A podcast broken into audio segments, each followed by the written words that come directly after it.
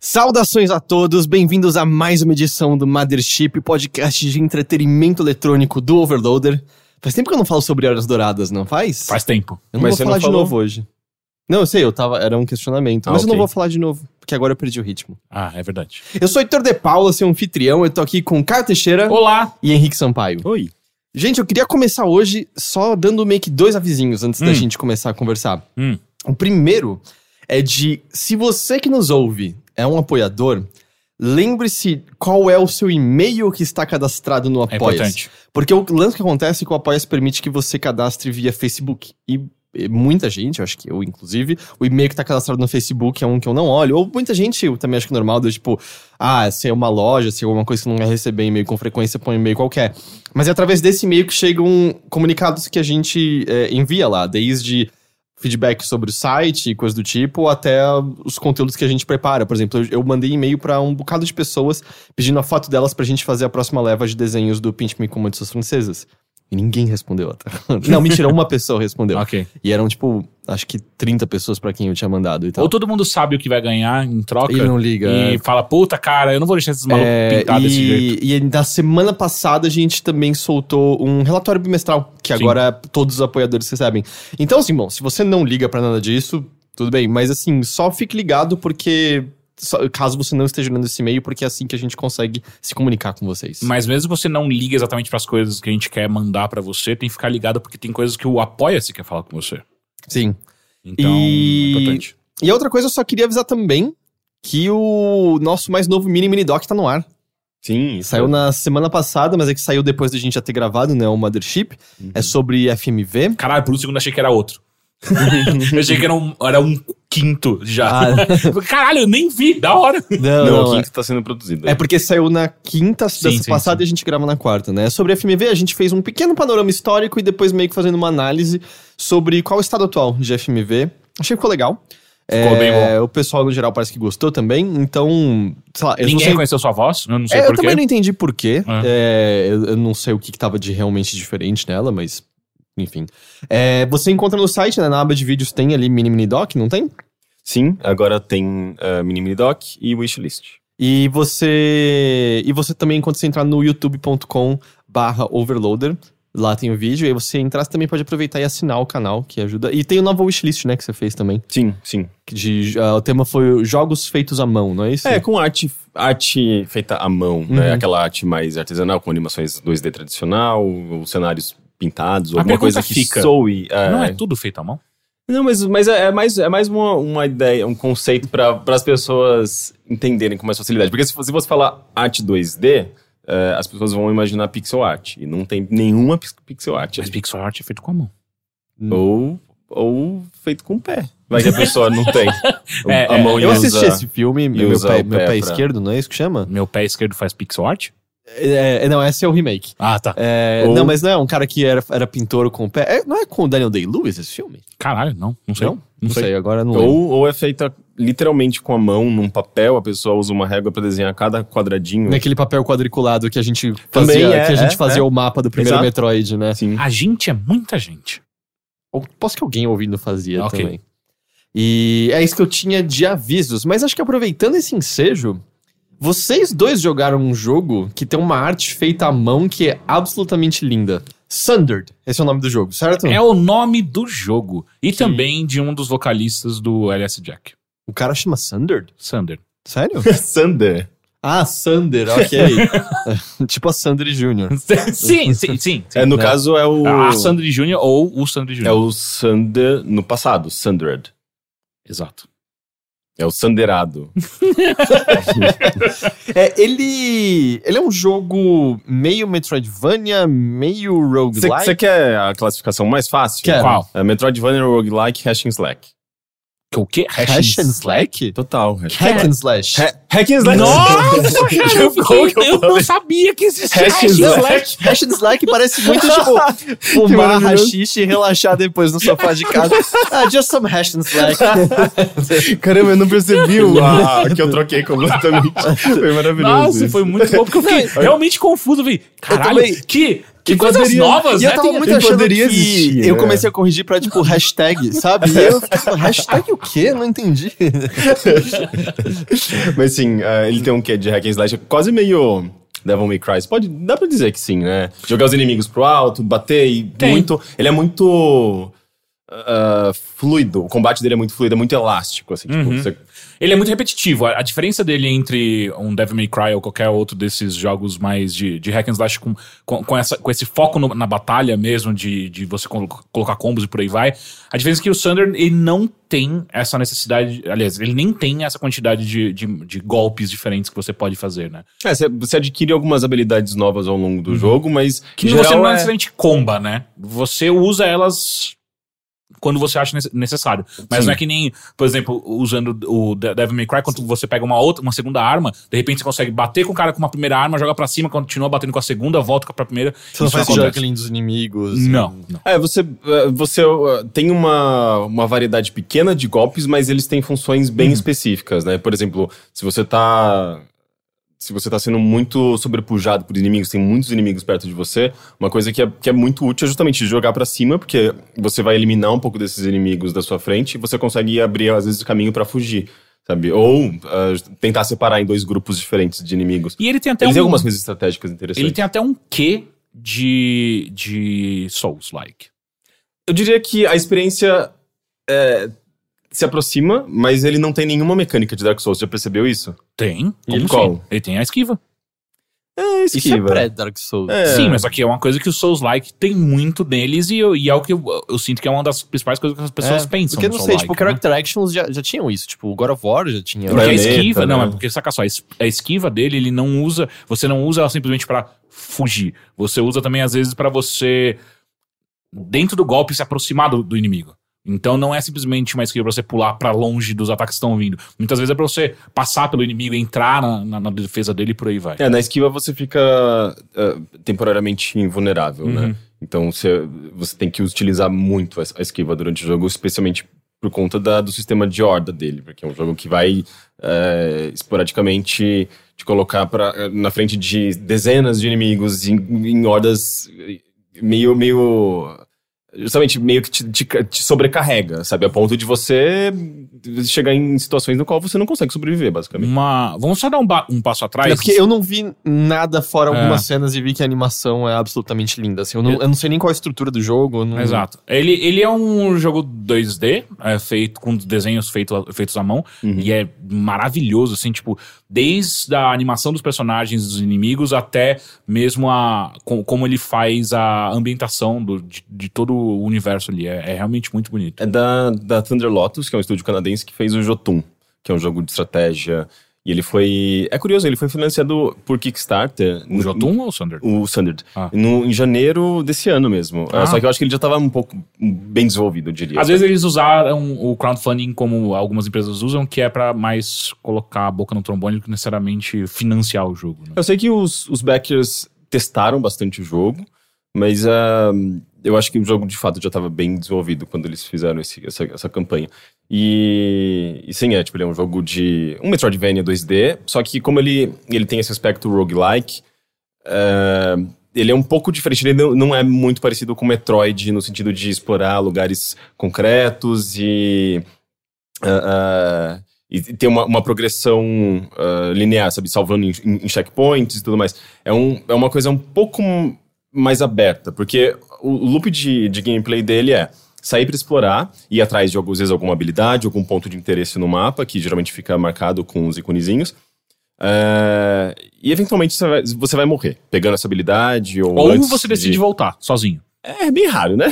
Ah, eu fiz algumas vezes porque eu percebia que o que acontece, você pode a qualquer momento do jogo, tirando lutas de chefão ou mini chefão, você dá um pause, voltar para o santuário e aí você não perde nada e você só volta pro Mas pra... você não perde nada quando você morre. Eu sei, mas só que só pra deixar claro que dá para existe essa mecânica onde você pode simplesmente escolher, tipo, ah, daqui eu sei que vai ser vai, vai ficar muito difícil, eu tô sem vida, eu tô sem, sem frasco de energia, então deixa eu voltar. Mas se você não Sim. perde nada quando você morre, que vantagem você tem fazendo isso? Eu fazia isso exatamente por isso, porque tipo, eu sei que eu vou morrer daqui a pouco. Mas então se você não deixa eu perde nada voltar. quando você morre? Porque eu não quero, eu quero Ah. voltar, me deixa eu É, é, voltar. o, é o psicológico. só. Exato, é tipo, eu sei que eu vou morrer daqui pra frente porque tá ficando cada vez mais difícil. Deixa eu voltar, ficar mais forte, daí eu já sei pra onde eu tenho que vir nessa parte e vir mais forte. Então É, ele tem porque eu- alguma progressão que Sim. é definitiva. Assim, é definitivo o tempo todo, na verdade. Não tem nada que seja temporário, que você perca, você não perde nada. Então ele não É, tem nada de roguelike, ele só tem mapas gerados proceduralmente. É, ele tem mapas gerados proce- proceduralmente e tem essa, essa estrutura. Ah, avançar, morrer, voltar, subir de nível, avançar, morrer, voltar, subir de nível. E, e meio como, como você está sempre evoluindo e ganhando, às vezes, uma habilidade nova. Não as habilidades principais que vão permitir com que você chegue a novas áreas, mas eu Essas digo. são as que você tem que matar o chefe pra ganhar a É, habilidade. ou não necessariamente Não matar chefe, mas encontrar em algum ponto específico. Você tem, que digamos. geralmente é bem difícil. É, você tem, digamos, essas habilidades mais simples, que, sei lá, tipo, ah, você você ganha mais ah, um ponto de esquiva, porque em vez de ter uma barra de esquiva que sobe e desce, você tem pontinhos definidos. Ah, então você tá. aperta o botão de esquiva, você gastou um pontinho, mas ele vai carregar com o tempo. Ou, sei lá, você tem, tem vários tipos de bônus, sabe, que melhoram você de alguma maneira, além dos, dos pontos de atributos que você vai aumentando mesmo, de vida, escudo, ah, ah, é, que mais que tem? Tem bastante coisa. É, então, assim, a- a- as barras que você tem é vida, escudo é, e energia. São essas três barras. Que, ah, e tiro, né? Depois você verdade. pega a arma que você dá uns tirão Sim. lá. Então você tem, digamos, algumas. É que na verdade o tiro níveis. você gasta energia, então é a mesma barra.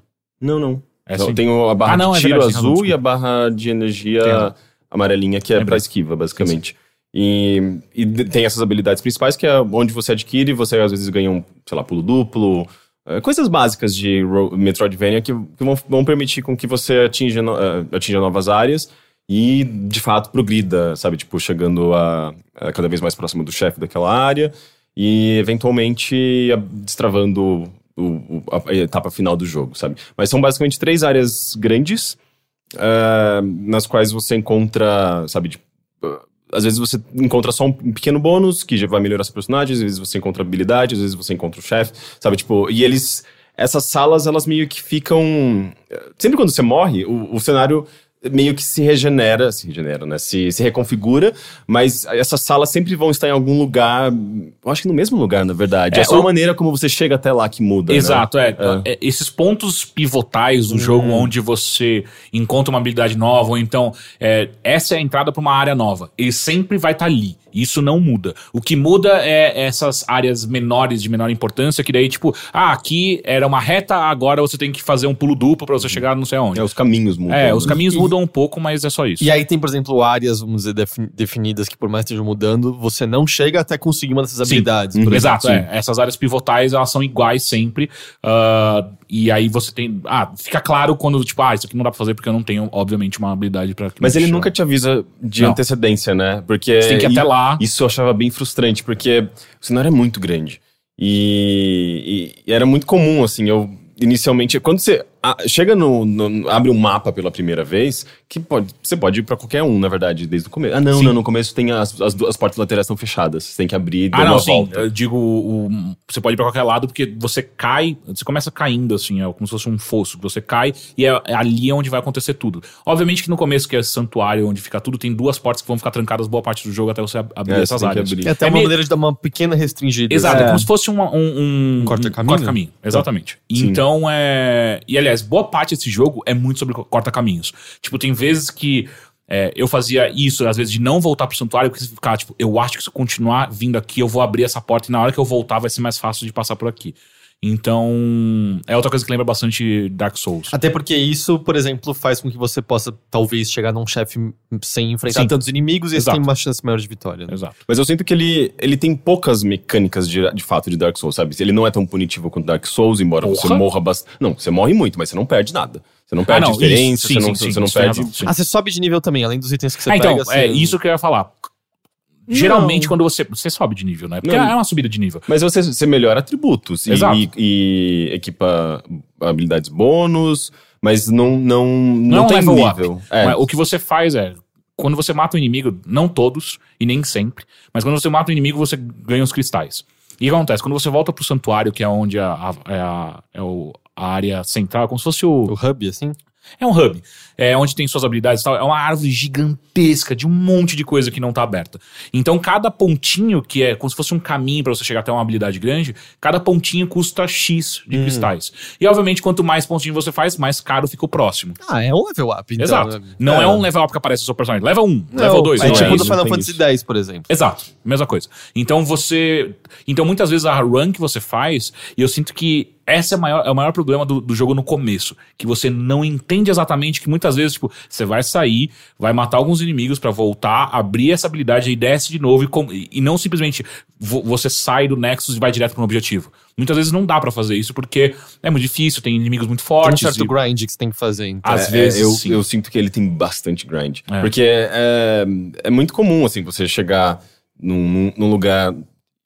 E esse jogo, novamente, com esse sistema de, de hordas, ele acaba sendo muito difícil no que é o começo. sistema de ordens? É, ele basicamente gera hordas de inimigos aleatoriamente. Vem meio que uma sirene, e daí você sabe que. Vai chover que inimigo. É, vai chover inimigo, literalmente. É que E é eles- totalmente aleatório, sabe? Pode Sim. acontecer em qualquer É, momento. Sim. Sim. E inclusive tem áreas na- nas quais existem hordas infinitas, é, e são áreas específicas muito Ah, difíceis. a primeira vez que eu descobri que era infinito. Ah, 15 minutos depois, caralho, puta que pariu. Inclusive é muito bom pra fazer grind nessas Sim. áreas. Se você de, de fato Aguentar. tiver, é, aguentar tiver, eu acho que uma, um nível bom pra conseguir aguentar ali.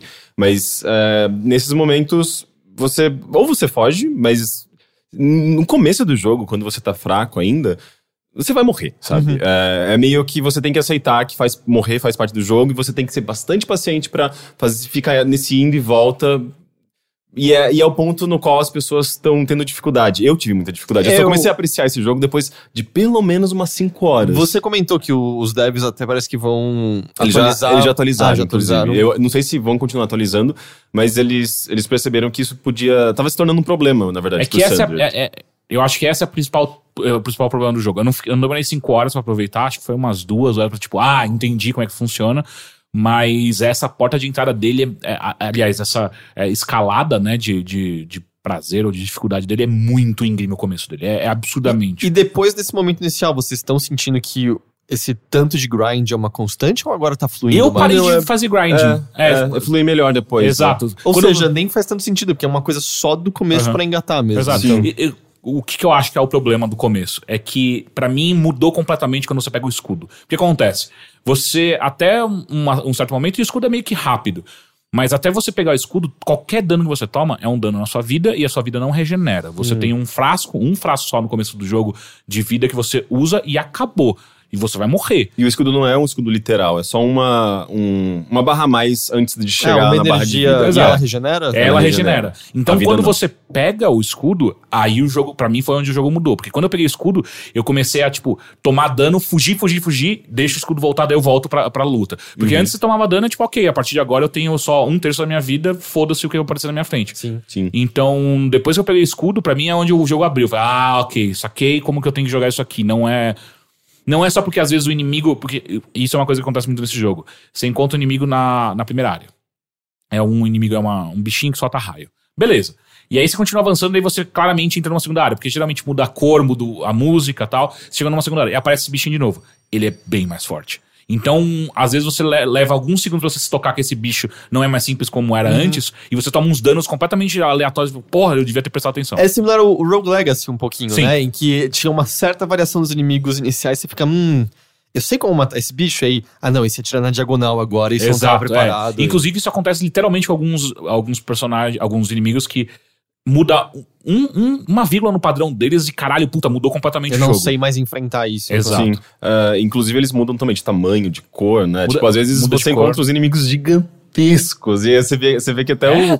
Sim, é, É, especialmente no, mais no no final do wishlist eu jogo. vi do tipo, aqui tinha um cara sentado num trono. é. Isso, isso é o- é primeiro Você chefe. o tamanho do pé É, dele, é, é. assim. Não, mas ele. E ele é isso- lindo. É, não, é a É, animação é dele botando aquela máscara e acontecendo é coisas impressionante. horríveis em seguida é muito da hora. É, mas ele. é, os inimigos comuns, eles são meio que um tamanho, um tamanho normal, mas eu acho que mais pra parte final do jogo aparecem os inimigos muito É. grandes. E geralmente você encontra também umas variações. é, você chega, sei lá, numas partes em que aparecem esses, é, essas hordas. Ou você já viu aqueles tesouros que você. Só consegue É, abrir eles se, você, é, se você bate, daí Sim. vem uma puta horda, se você mata todo mundo, ele libera pra Na você verdade, poder se você mata um personagem, né? Que é justamente esse inimigo mais É. fodão, né? Geralmente ele, você- é, ele é maior e tem uma cor diferente. Exato. E, e aí é uma. É Só um que ele tem uma horda acompanhando ele. Exato. Então daí você, obviamente, vai ter que matar todo mundo, mas só que se você conseguir matar ele sozinho, meio que. Eu acho que a horda desaparece, ou pelo menos para de vida. Não, eu acho que tem que matar todos, viu? É? eu já, já peguei É várias que eu nunca consegui matar ele, só, ele primeiro. Antes então, da horda, É. entendi. Então, mas inicialmente é, você se sente muito incapaz, sabe? Tipo, é muito. é- é- é- você, você fica se, sente, se sentindo é, fraco mesmo, sabe? Tipo, é, é, uma sensação de impotência, que eu acho que é uma coisa que, que eu sentia muito no. Dark Souls, a primeira vez que eu joguei Dark Souls, eu ficava, mano, que porra de. O que, que, ele, que ele quer que eu faça? Sabe? Esse jogo é injusto. Sabe? De- depois de um tempo que você começa a se habituar com o jogo, você começa a entender melhor as mecânicas, você começa a progredir, tanto enquanto personagem quanto jogador, sabe? Tipo, subindo de nível, mas também aprendendo a jogar. Você. Meio que é, toda essa sensação de de impotência vai sendo aos poucos substituindo, su- substituída por uma sensação mais de, de controle mesmo, de, de satisfação mesmo, de, de prazer, por você conseguir eh, superar esses desafios. E nisso que eu acho que é o ponto que pega bastante sim com, com Dark Souls. Não necessariamente nas mecânicas, porque ele não, não tenta emular essas Uhum, mecânicas, né? É, ele, ele é mais pro lado de tipo.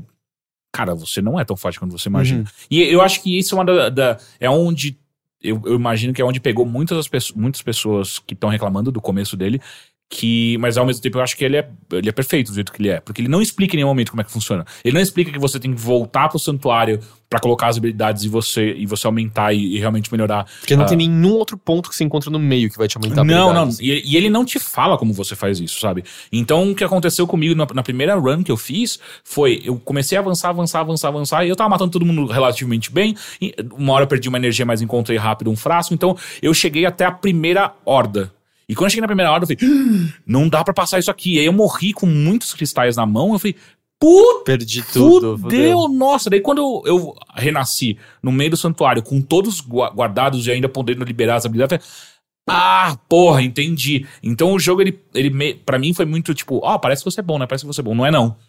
E aí quando ele puxou, eu falei, caralho, fudeu, mas... Ele não tem nem o esquema do dinheiro do Rogue Legacy que você perde Não. dinheiro quando dá pra morte. Os cristais vão Não. somando Sim, Você cada não perde nada nesse jogo. Sim, é, você não perde absolutamente nada. Ah, e, e- E por isso que ele no final, ele... Eu, eu não sinto que ele é difícil. Eu sinto que às vezes ele é repetitivo. Uhum, porque toda run tá levando você a uma melhora. Mas... Tanto que nesse chefão eu morri umas cinco vezes. Só que em nenhuma delas eu, eu, eu, eu, eu fiquei achando que eu tava perdendo tempo, porque o chefão ele tinha quatro, quatro- meio que quatro pontos de. Quatro ou três, né? Pontos fracos. E toda vez que você destruía um deles, você ganhava um monte de cristal. Então eu destruía sempre um ou dois nesse, eh, na run que eu morria, aí eu ia pro santuário, ficava um pouco mais forte e voltava claramente mais forte. E uma hora você vai. Uhum. E, e você percebe como, o quão mais forte seu personagem fica, assim, é, é. gritante. é? Eu acho que Dark Souls você tem bem menos essa diferença entre o começo e o final do, do, do, do jogo, assim, na, na- na progressão do personagem. É, Nesse Dark jogo, Souls você sente mais quando você revisita as áreas anteriores. Que assim, ah, ok, agora eu tô atropelando todo mundo do começo aqui, sem É, problema. É, esse jogo é o que acontece. Tipo, sei lá, as hordas que te matavam e eram infernais no começo, você joga um, tirinho, sai pipocando todo mundo, assim. Tipo, 200 inimigos virando cristalzinhos na sua frente. Você fala, caralho, é tão, tão simples agora. assim. É, é. E vocês comentaram alguma coisa quando estavam conversando comigo de corromper habilidades? Sim, é, e- Puta, mas isso não é spoiler? Ah, isso é um spoiler? Não, eu- eu não- cara, eu eu não consigo ver muito como spoiler. Eu acho que assim, é spoiler mais no sentido de que. Qual a consequência Eu- de. É, tam- também. Mas assim, eu. em- eh, Durante, durante a minha experiência, eu só fui perceber que isso era uma mecânica do jogo, que eu tinha uma decisão ali, que eu podia ter escolhido uma coisa ou outra, no final do jogo. Porque o jogo não Ah, você explica. acabou?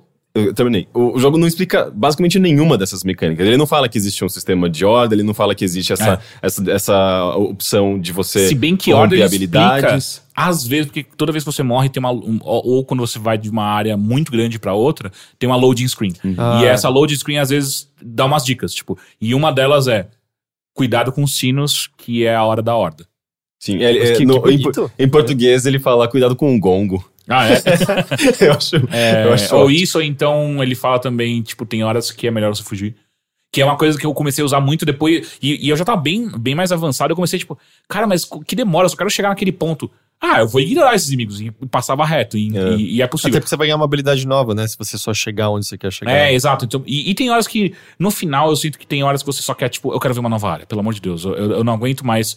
É, pra mim Morrer por esses mesmos inimigos. É, pra mim foi especialmente isso quando eu cheguei na área da, da esquerda, que é meio que o inferno do lugar. Aquela área, pra mim, é- o, o, o clima dela é muito, muito opressor pra mim. Então, tipo, eu comecei a fazer muito speedrun por ela, sabe? Tipo, só vou passar reto, reto disso aqui pra, pra liberar o que eu preciso. Então.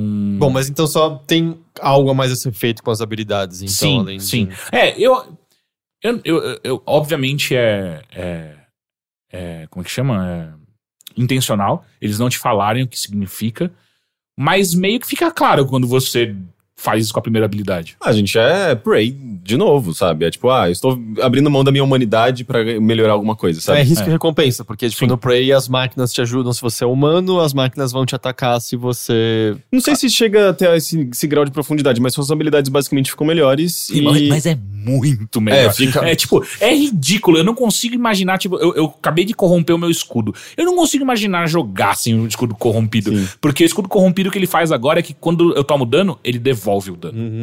Então, Ele tipo, dá tem- outra no, face. no comecinho, É, né? Ele cria é. uma, um, tipo um... Ele, ele dá dois, né? Um dano o diário. primeiro dano que você recebe, ele devolve um pouquinho só.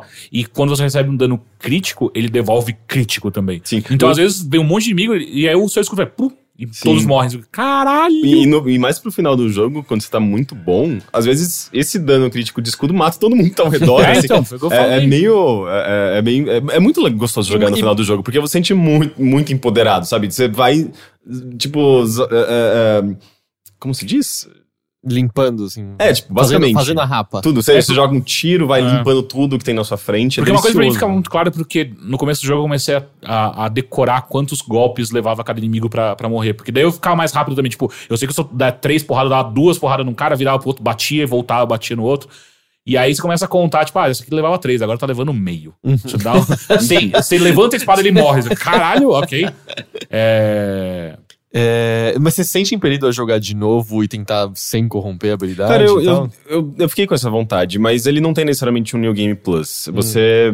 Você pode ir pra dificuldade maior. né? É, você pode começar um jogo novo numa Não, dificuldade maior. Não ou- corromper já é ou- uma dificuldade maior também. Né? Sim, exatamente. sim, Inclusive, eu tava até vendo um- uns depoimentos de pessoas no Steam, nas discussões lá, de que estão tentando jogar no Insane e não corrompendo as habilidades. As pessoas estão falando. Não dá. Não, é, tão, tão, tão, tipo, ah, there's a long journey there.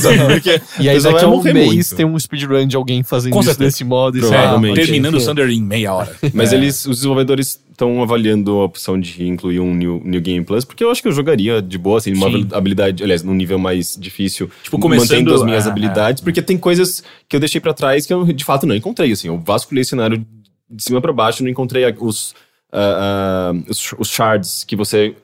Eu não lembro, eu acho que se você junta três, você eh, pode abrir uma, um campo de habilidade, você viu Sim, isso? Que você coloca um bônus naquele É, campo. outra coisa que esse jogo não te, não te ensina, que eu, eu descobri depois de muito tempo Não, já. eu descobri no final do jogo isso. Ah, é?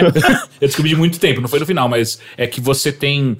Além de tudo que você vai comprando, as habilidades novas que você vai comprando e tal, você tem espaço pra três slots de. É que, não, é que ele não chama. Como é que ele. Ele não sei nem qual é o nome que ele dá pra É isso. um bônus, em português É, chama bônus. é um bônus, é. E você tem três bônus que você pode escolher que você vai ganhando durante o jogo, você vai liberando eles também. Eles ficam em salas especiais que Uhum. você também quer pegar. E aí você tem esse espaço pra três. Só que ele não te fala como você coloca aquilo. E toda vez que você vai voltando pro santuário, é um, é um bagulho no centro da tela que você nunca passa por ele, então você nunca clica. Uhum. Até uma hora que, tipo, caralho, eu tô pegando esses bagulho de bônus e eu nunca vi. Eu também. E, e, tipo, não aparece no status do meu personagem, não aparece em nenhum Eu- lugar. Não é possível, cara. Eu ficava procurando no menu, assim, tipo, É, tem algum é, menu é. escondido perto do Start, perto Select, Select, né? Perto Aí até uma back. hora que eu vi que eu, eu tava no santuário uma hora colocando habilidade, eu fiquei olhando, tipo, esse negócio do sangue tava brilhando. Eu, esse bagulho não tava brilhando no começo. Daí eu cliquei e falei, "Ah!" abriu todo um menu de coisas que eu poderia equipar meu E personagem. te dá mais. basicamente bônus passivo. É, então o assim. que ele faz é, segundo uma tela de loading, fala que nenhum bônus, é, aliás, todos os bônus, a- a- as, a- as vantagens sempre superam as desvantagens. Eu acho que isso é uma grande mentira. Exato. É fucking lie. Porque, tipo, uma das, habili um, um dos, uma das vantagens é, é. As hordas vêm com duas vezes mais inimigos e duas vezes mais. Qual é a vantagem? Nenhuma. Não, isso é mentira, então. É, não, não, é sério, vantagem. Zero. Porque ele, ele coloca as duas coisas, tipo, ele coloca vantagem e desvantagem. E aí eu fui. é, Tá errado essa porra. Mas eu acho que se você quiser fazer grind e Exato. num nível bom, aí é só se você olhar pra desse, dessa maneira. Só que, tipo, Sim. não tá caro na habilidade que a. Mas tem, vocês acabaram botando algum bônus ou Não, não? Eu, eu- coloquei alguns. Eu acho que eu colo- coloco um só que eu acho que não tem desvantagem, se eu não me Que engano. isso, a minha vantagem é maravilhosa. Hum. A minha vantagem que eu peguei foi. é, Todo. Primeiro que é pegar os inimigos que derrubam mais. Mais cristais. Só que eu dou 15% a menos de dano. Mas, cara, eu já tô num nível que, puta, 15% É, é bom pra fazer é- um grind, chefe parece que poderia fazer diferença, né? É. Enfim, em chefe, em chefe eu nunca senti que tá faltando dano. Pra mim é sempre, puta que pariu, eu preciso de mais vida. É Uhum. isso, não é dano que tá faltando. Porque nesse primeiro chefe, por exemplo, tem uma hora que vira, vira um shmup.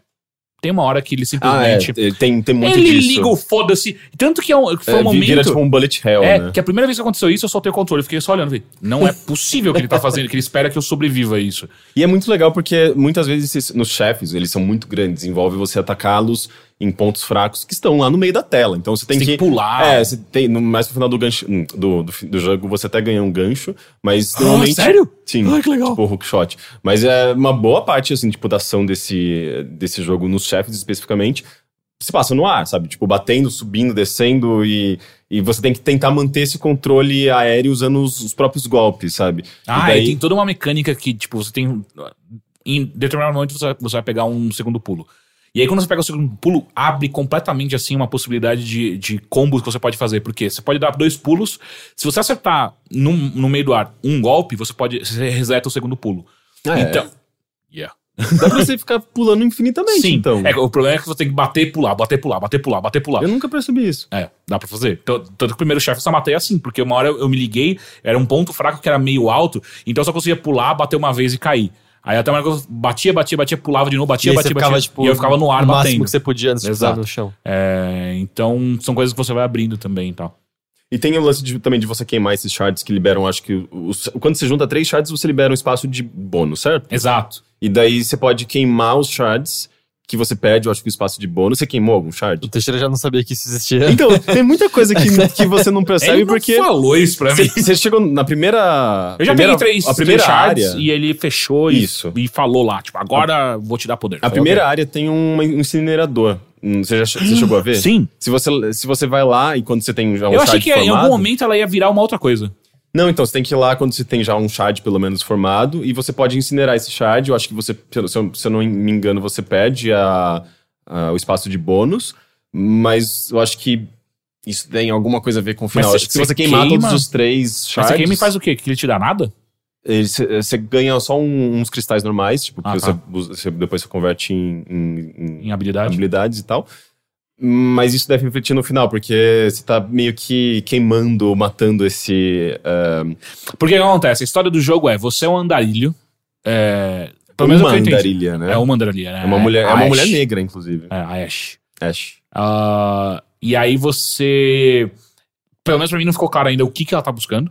Mas em algum momento você encontra. Você cai num- nesse santuário e ali você é meio que ajudado barra dominado por uma, uma força fala assim: eu vou te ajudar a encontrar o que você quer. E é essa força que te dá a espada. E, ela, e é essa força que conversa com você bastante e tal, e te dá, ajuda a, a- a con- conquistar essas habilidades e por aí vai.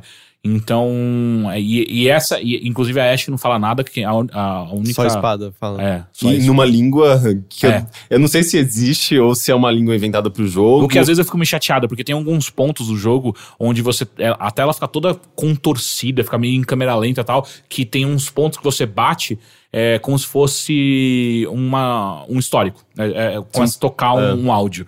Só que isso geralmente acontece com um monte de inimigo em volta. Então você bate e aí começa uma, uma voz numa língua inexistente falando. O texto tá na língua que a gente entende. Tá. Uhum. É, mas só que a voz tá falando numa língua inexistente, você tá tentando bater em inimigo, tá tudo em câmera lenta. Você não Não, porra mas, nenhuma. mas pra mim, uma outra vez só apareceu inimigo nessas partes de Nossa, eu lore. peguei. É, eu acho que né, é, o- é o que eu encontrei. é, Uma ou duas vezes e as duas estavam inimigos. Mas é, tem essa língua fictícia, não sei. E tem- eu vi gente descrevendo como Lovecraftiano. É?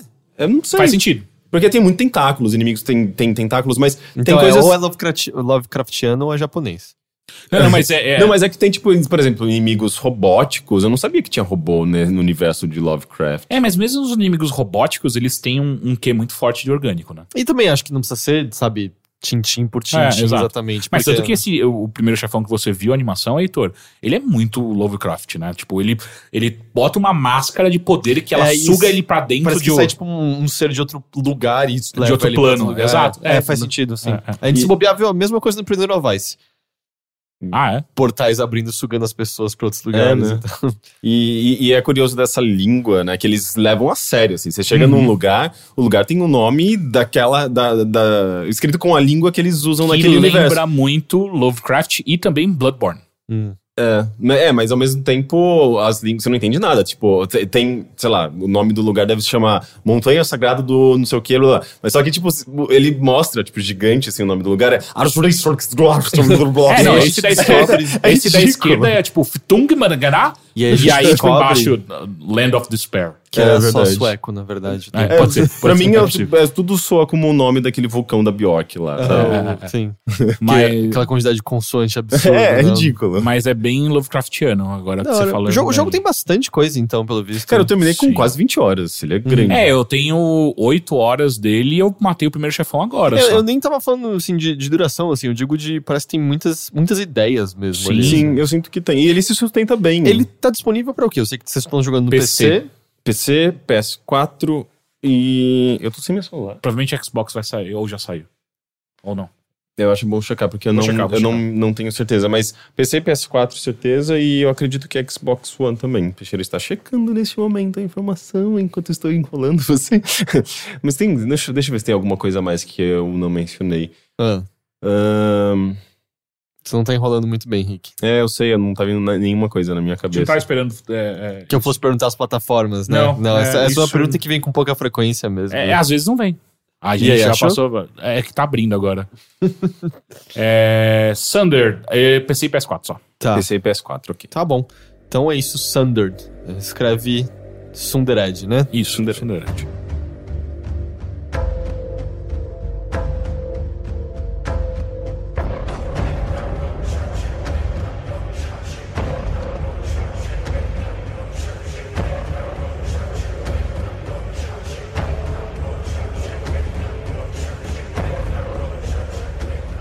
Caio Teixeira, Olá! além de Sundered, você começou a se aprofundar em PUBG? Pub, PUBG. O que, que é PUBG? PUBG? PUBG é PlayerUnknown's Battleground. O jogo ele ultrapassou 4 milhões de unidades ou 5 milhões de unidades vendidas? Acho que Acho que milhões. 4. É. É, o jogo Bateu uma- o recorde de usuários simultâneos, u- simultâneos no, Steam. É uma um, absoluta, absoluta febre no, no, no Twitch. E eu sinto que agora, todo dia, tem alguma nova controvérsia, né? Antes era stream sniping, que ainda não tá bem resolvido. Agora é do O tipo... que que é? Stream sniping. O que, que é isso? Stream sniping é quando uma pessoa fica tentando entrar no mesmo jogo de um streamer mais conhecido pra poder matar ele vendo o stream Ah. da pessoa. Só que o lance, bom, então entrando na história, o que aconteceu é que tinha um streamer que era bem popular jogando, jogando PlayerUnknown's e ele morreu e ele ficou falando, porra, player sniping. E aí o cara que Ele matou ele. Não, ele morreu no jogo. E aí o cara que matou ele foi banido do jogo sumariamente. Caralho. E aí tá tendo uma discussão muito grande de pessoas dizendo, oh, como é que você tem evidência de que ele tava fazendo stream sniping mesmo? E aí o, o, o Player Unknown veio falar que, oh, a gente tem dados pra ver que o cara ficou saindo e entrando do servidor até entrar exatamente no servidor que o streamer tava, e que ele já teve um histórico de fazer justamente essa prática que a gente considera O errada. criador do jogo? O Player Unknown. Nossa, sim. ele, ele, ele é tipo um, um deus que foi observando tudo que está acontecendo dentro do seu, do seu próprio jogo. Não, mas peraí. Não, não. calma lá. Ele tá, um que ele tá fazendo jogo é, É. com um estúdio se eu não me engano, Sim. que eles já tiveram uma grana fodida desde o começo em desenvolvimento. Mas não, ele, ele tá trabalhando no desenvolvimento. Tipo, ele era um modder de Arma 3, se eu não me engano. Sim, esse jogo tem muito de arma É, 3. ele e que já tinha meio que numa certa base o que o PlayerUnknown's tem. E é por isso que o nome do jogo é PlayerUnknown's Battleground, porque em certas comunidades o nome dele é super conhecido. E ele tá nas trincheiras do desenvolvimento. E então ele mesmo tipo, verifica algumas coisas juntos, especialmente quando vira um caso grande, porque o streamer era um cara muito popular, entendeu? Então, no, tipo, não acho que é surpreendente. Eu acho que também ganha mais reconhecimento vindo do, do criador. Ele até teve uma briga, entre aspas, com o. com o é, é Captain Disrespect, é isso o nome desse streamer? Sei lá. Mr. Disrespect. É um streamer que ele usa um bigode falso e uns óculos Ah, escuros. sim, o lance de, de- da agressão. É, ele é um ele, ele faz um personagem no stream e aí ele, é até engraçado que rola que eles pegam um carro pra três pessoas, eles eram quatro e aí o eles ih, a gente não tem espaço pra todo mundo. Aí o tipo o cara do time dele vira assim: "Ô, Disrespect, você espera aqui, corre do nosso lado". Aí o Disrespect olha pra ele e metralha o amigo dele. OK, ele entra no carro e vai embora três. Foi muito engraçado e tal. Só que ele foi banido por conta disso, porque friendly fire proposital é proibido nas regras do jogo. E aí teve uma, uma certa briga, só que o Drew Respect foi o personagem conversando com o player não no Twitter, e parte do personagem ele falando, ah, eu vou te destruir quando eu te ver. Só que o não tem um histórico de ter sofrido violência física, e aí ele Oh. brigou, e aí... Mas acho que isso resolveu, não foi Uhum. nada, nada Uhum. tão terrível assim. Mas enfim, isso era stream sniping, É, é.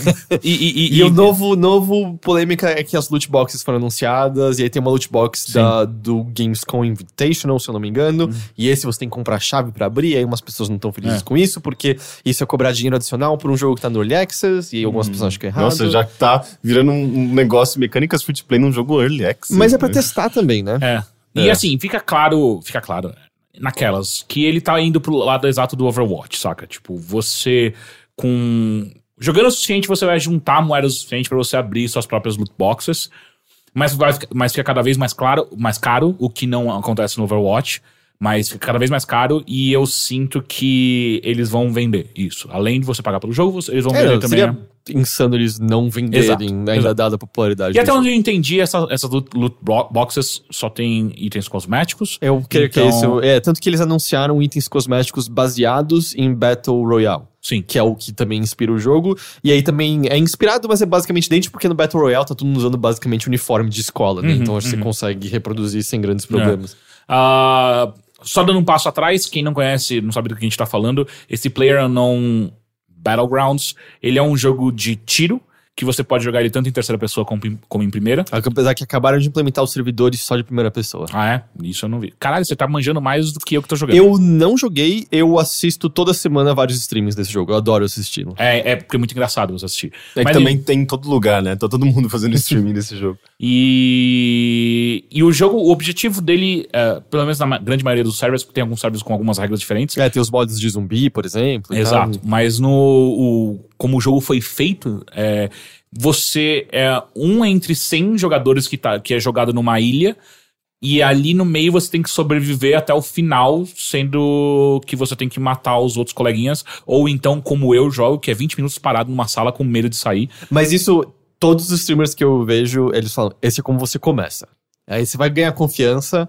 E aí depois você é vai. que é muito chato morrer, sabe? É, eu entendo, mas parece que o lance é que também muita gente argumenta é que se você não parte pra ação, você não melhora muito rapidamente com o uso de armas e coisa do tipo, Uhum. entendeu? Mas todo mundo começou exatamente assim, tipo, É, eles falam isso na... enquanto eu tô lá em décimo lugar sem ter matado ninguém. É... Tá, tipo, agachado no banheiro, fechou a porta da casa esperando que alguém ache a casa está Não, cara, vazia. ontem, a minha última partida, ontem eu comprei o jogo, ontem eu joguei até 4 horas da manhã, foi isso que aconteceu. E a primeira partida, é, é, é muito bizarro, né? Eu entrei no servidor e acontece, o jogo começa com você num porta-aviões, com todos os jogadores juntos, e ele vai passando, ele vai voando por, é, sobrevoando a ilha. E você escolhe a hora que você quer saltar. Então isso faz, isso já é uma estratégia em si, porque tem muita gente que vai pular abriu a oportunidade de você pular, a galera pula já, porque quer chegar o mais rápido possível no chão, já fazer o, o loot das casas, porque que acontece? Você cai sem nenhum equipamento. Você não tem proteção, você não tem arma, você não tem nada. Então você cai e você tem que começar a correr de ruína em ruína pra encontrar arma, proteção, colete, é, colete, mochila, enfim, pra você pegar todas essas coisas. Então tem gente que pula logo no começo, tem gente que pula no, no meio e tem gente que pula no final. E além de tudo, tem. É, é meio aleatório, mas tem áreas que têm propensão a ter Sim, mais itens. Então, exato. tipo, a escola, por exemplo. A é escola uma é, área... um- é- Você nunca quer pular lá. é Exato, simples porque assim. muita gente quer, porque lá você já vai pegar coisas muito boas. E o lance desse jogo é assim, porra, você pegou uma arma boa e pegou um. um Colete. É, eu eu ia falar o. Scope. O scope, é, não sei como é em português. É, a mira. Scope, a mira, é, que com várias vezes de, de crescimento, você tem uma vantagem muito. Isso, muito obrigado. É, você tem uma vantagem muito grande É. sobre outros jogadores. O que acontece? Uma das coisas que esse jogo tem de muito forte é que são muitos descampados. Então tem vários momentos onde você tem que correr por um descampado gigantesco e você tá à mercê de qualquer coisa, você não tem proteção nenhuma. A sua proteção é se jogar no chão e esperar porque o cara desista de atirar em você. Então. E aí, essa é a mecânica básica, que você tem que sobreviver até chegar ao primeiro. Você é o único sobrevivente desses, dessas 100 pessoas que estão ali. Só que ele, ele coloca algumas coisas pra forçar as pessoas a se encontrarem. Que, e mudou, né? Ah, Antes era, era de uma maneira, agora é de outra. Antes, o que acontece? Tem a Safe Zone, que é um círculo que ele vai diminuindo de tempo em tempo. Que se você não tá dentro desse círculo, você toma dano, ah, toma um dano constante até uma hora que você morre. Começa com um dano mais de boa, depois o É. dano fica bem forte. Exato. E... Além de algumas outras áreas que ficavam vermelhinhas, que eram, tipo, do nada, acho que eram bombardeadas, Sim. se eu não me engano. É, elas continuam, elas, elas vão aparecendo e tal. Então você tem que ficar dentro desse círculo. Então é, é, o que acontece é que. E você não sabe, quando você tá começando o jogo, onde começa esse círculo. E, e você também não sabe pra, como ele vai fechar. Porque ele pode fechar. Ele não fecha sempre. É, No centro dele, exato. é exato. Ele, ele não é sempre. Circular, perfeito. Não, não, ele é, ele é circular perfeito sempre, mas só que ele não é. Ele não vai indo em direção ao centro dele. Ele pode ir mais pra esquerda, mais pra direita. Ah, ele se move. Sim, mais ou menos. Ele sempre vai estar. Eu, não, eu não sei matematicamente falando como, como que se fala isso, mas o, o círculo ele tá ali, quando ele fechar, ele pode fechar um pouco mais pra esquerda, um pouco mais pra direita. Então não tem como você saber exatamente, tipo, estou no centro, é aqui onde vai- o jogo vai Não, acabar. é- não é, Às não vezes é, não é eu isso. acho que você tá querendo dizer é que não é que o perímetro inteiro dele tá diminuindo. Parte do perímetro fica exatamente colado na posição que ele tava inicialmente é, e o exato. resto do círculo Fecha. se fecha em direção a ele. Exato. Em vez dele se fechar em direção ao, Ao seu centro. centro. Uhum, entendi. Obrigado, exato. É, Então essa mecânica fa- te obriga a encontrar outros jogadores em determinado momento, tipo, como eu. Que é Eu- um lance muito inteligente, porque o mapa Exato. é muito, muito, é gigantesco. muito. É assim. Ele tem. Ele é dividido em quadrantes, né? Cada quadrante tem um quilômetro de, de, de- de distância. É, não é perímetro. É, é- é um quilômetro quadrado, né? Cada, cada quadrante tem um quilômetro quadrado. E, cara, é longe pra caralho, assim. Tipo, se você quer correr a pé de um ponto ao outro, de, de, um, de, uma, de uma extremidade a outra desse perímetro, cara, você leva aí fácil um minuto e meio, dois minutos correndo sem parar. Isso se você tiver só correndo, porque geralmente você tá correndo com cagaço de que tem alguém atrás de você, então você tem que ir com calma, é, é, é, é tenso. Nossa, mas é, é meio uma medida não necessariamente realista, né? Porque uma pessoa correndo a um quilômetro leva uns 10 minutos. Não, 10 minutos pra correr um Tá quilômetro. um quilômetro? eu levo cinco minutos, eu corro Ah, então, cinco ah, mas minutos. de qualquer forma, 5 minutos. Então, sei lá, tipo, o personagem ou ele corre muito rápido ou é uma medida. Não, é, é que, é que É o- um videogame. É um videogame, primeiro. Assim, é. E segundo, é, você não tem barra de estamina. Então você começa a correr, você vai, você não precisa parar E, nunca mais. Eu não sei se tá ligado, tinha uma tática que o pessoal fazia antes, que todos os carros sempre nasciam virados pra Pro- oeste, se eu não me engano. Leste. Leste. E aí o que umas pessoas faziam era pegar um carro, virar ele pro leste propósito, sair e ficar agachadinho esperando as pessoas acharem que o carro não tinha sido mexido Até por hoje fazem ninguém. isso. Não, mas agora os carros nascem em qualquer direção. Mas até hoje Então- fazem isso porque Ah, tem não, pessoas tá, que não porque- sabem que, que isso. Mas E- digo, é que eu gosto muito da, do tipo, pegarem uma coisa que aparentemente, sei lá, era uma peculiaridade do código do jogo de carros nascem assim, é do tipo, eu vou aproveitar esse fato Não, aqui. primeiro perceber que nasce pra leste, perceberem que pessoas que estão tentando fazer uma armadilha não, não, não lembram que é pra leste que ele tá nascendo e estão fazendo isso. É bizarro. Mas ele tem. e- O que acontece? Ele pega muito de arma com essa. Essa realidade que ele tenta colocar no jogo, nessa simulação. Então as armas, elas não, não, não tem aquele som ensurdecedor que, o- que tem no Call of Duty. Então você escuta tiros. Aliás, uma das coisas mais importantes desse jogo é o som. Então você saber de onde eles Meio que atirando, né? obrigatoriamente tem que jogar de, de fone isso, porque muitas vezes você tá num descampado, você escuta barulho de tiro, você tem que saber de onde tá vindo isso. Você não, você não tá necessariamente vendo de onde tá vindo. Então, e às vezes tem veículo. Veículo acho que é o único barulho zoado. O resto tudo é, é muito foda. Então, e é um jogo que tem queda, a queda da bala, sabe? Tipo, a distância realmente Exato, importa. então como é- Sério? Uhum. Mas, É. tipo, Battlefield tem também, Battlefield por tem. É. Mas, não, aquele- é, não é todo jogo que tem, mas sim, porque o lance é você precisa ter uma arma de longa distância pra pegar o cara que você tá vendo lá longe, É. assim, senão e você você não precisa cal- pegar. calcular. Então, assim, eu já vi streaming de cara.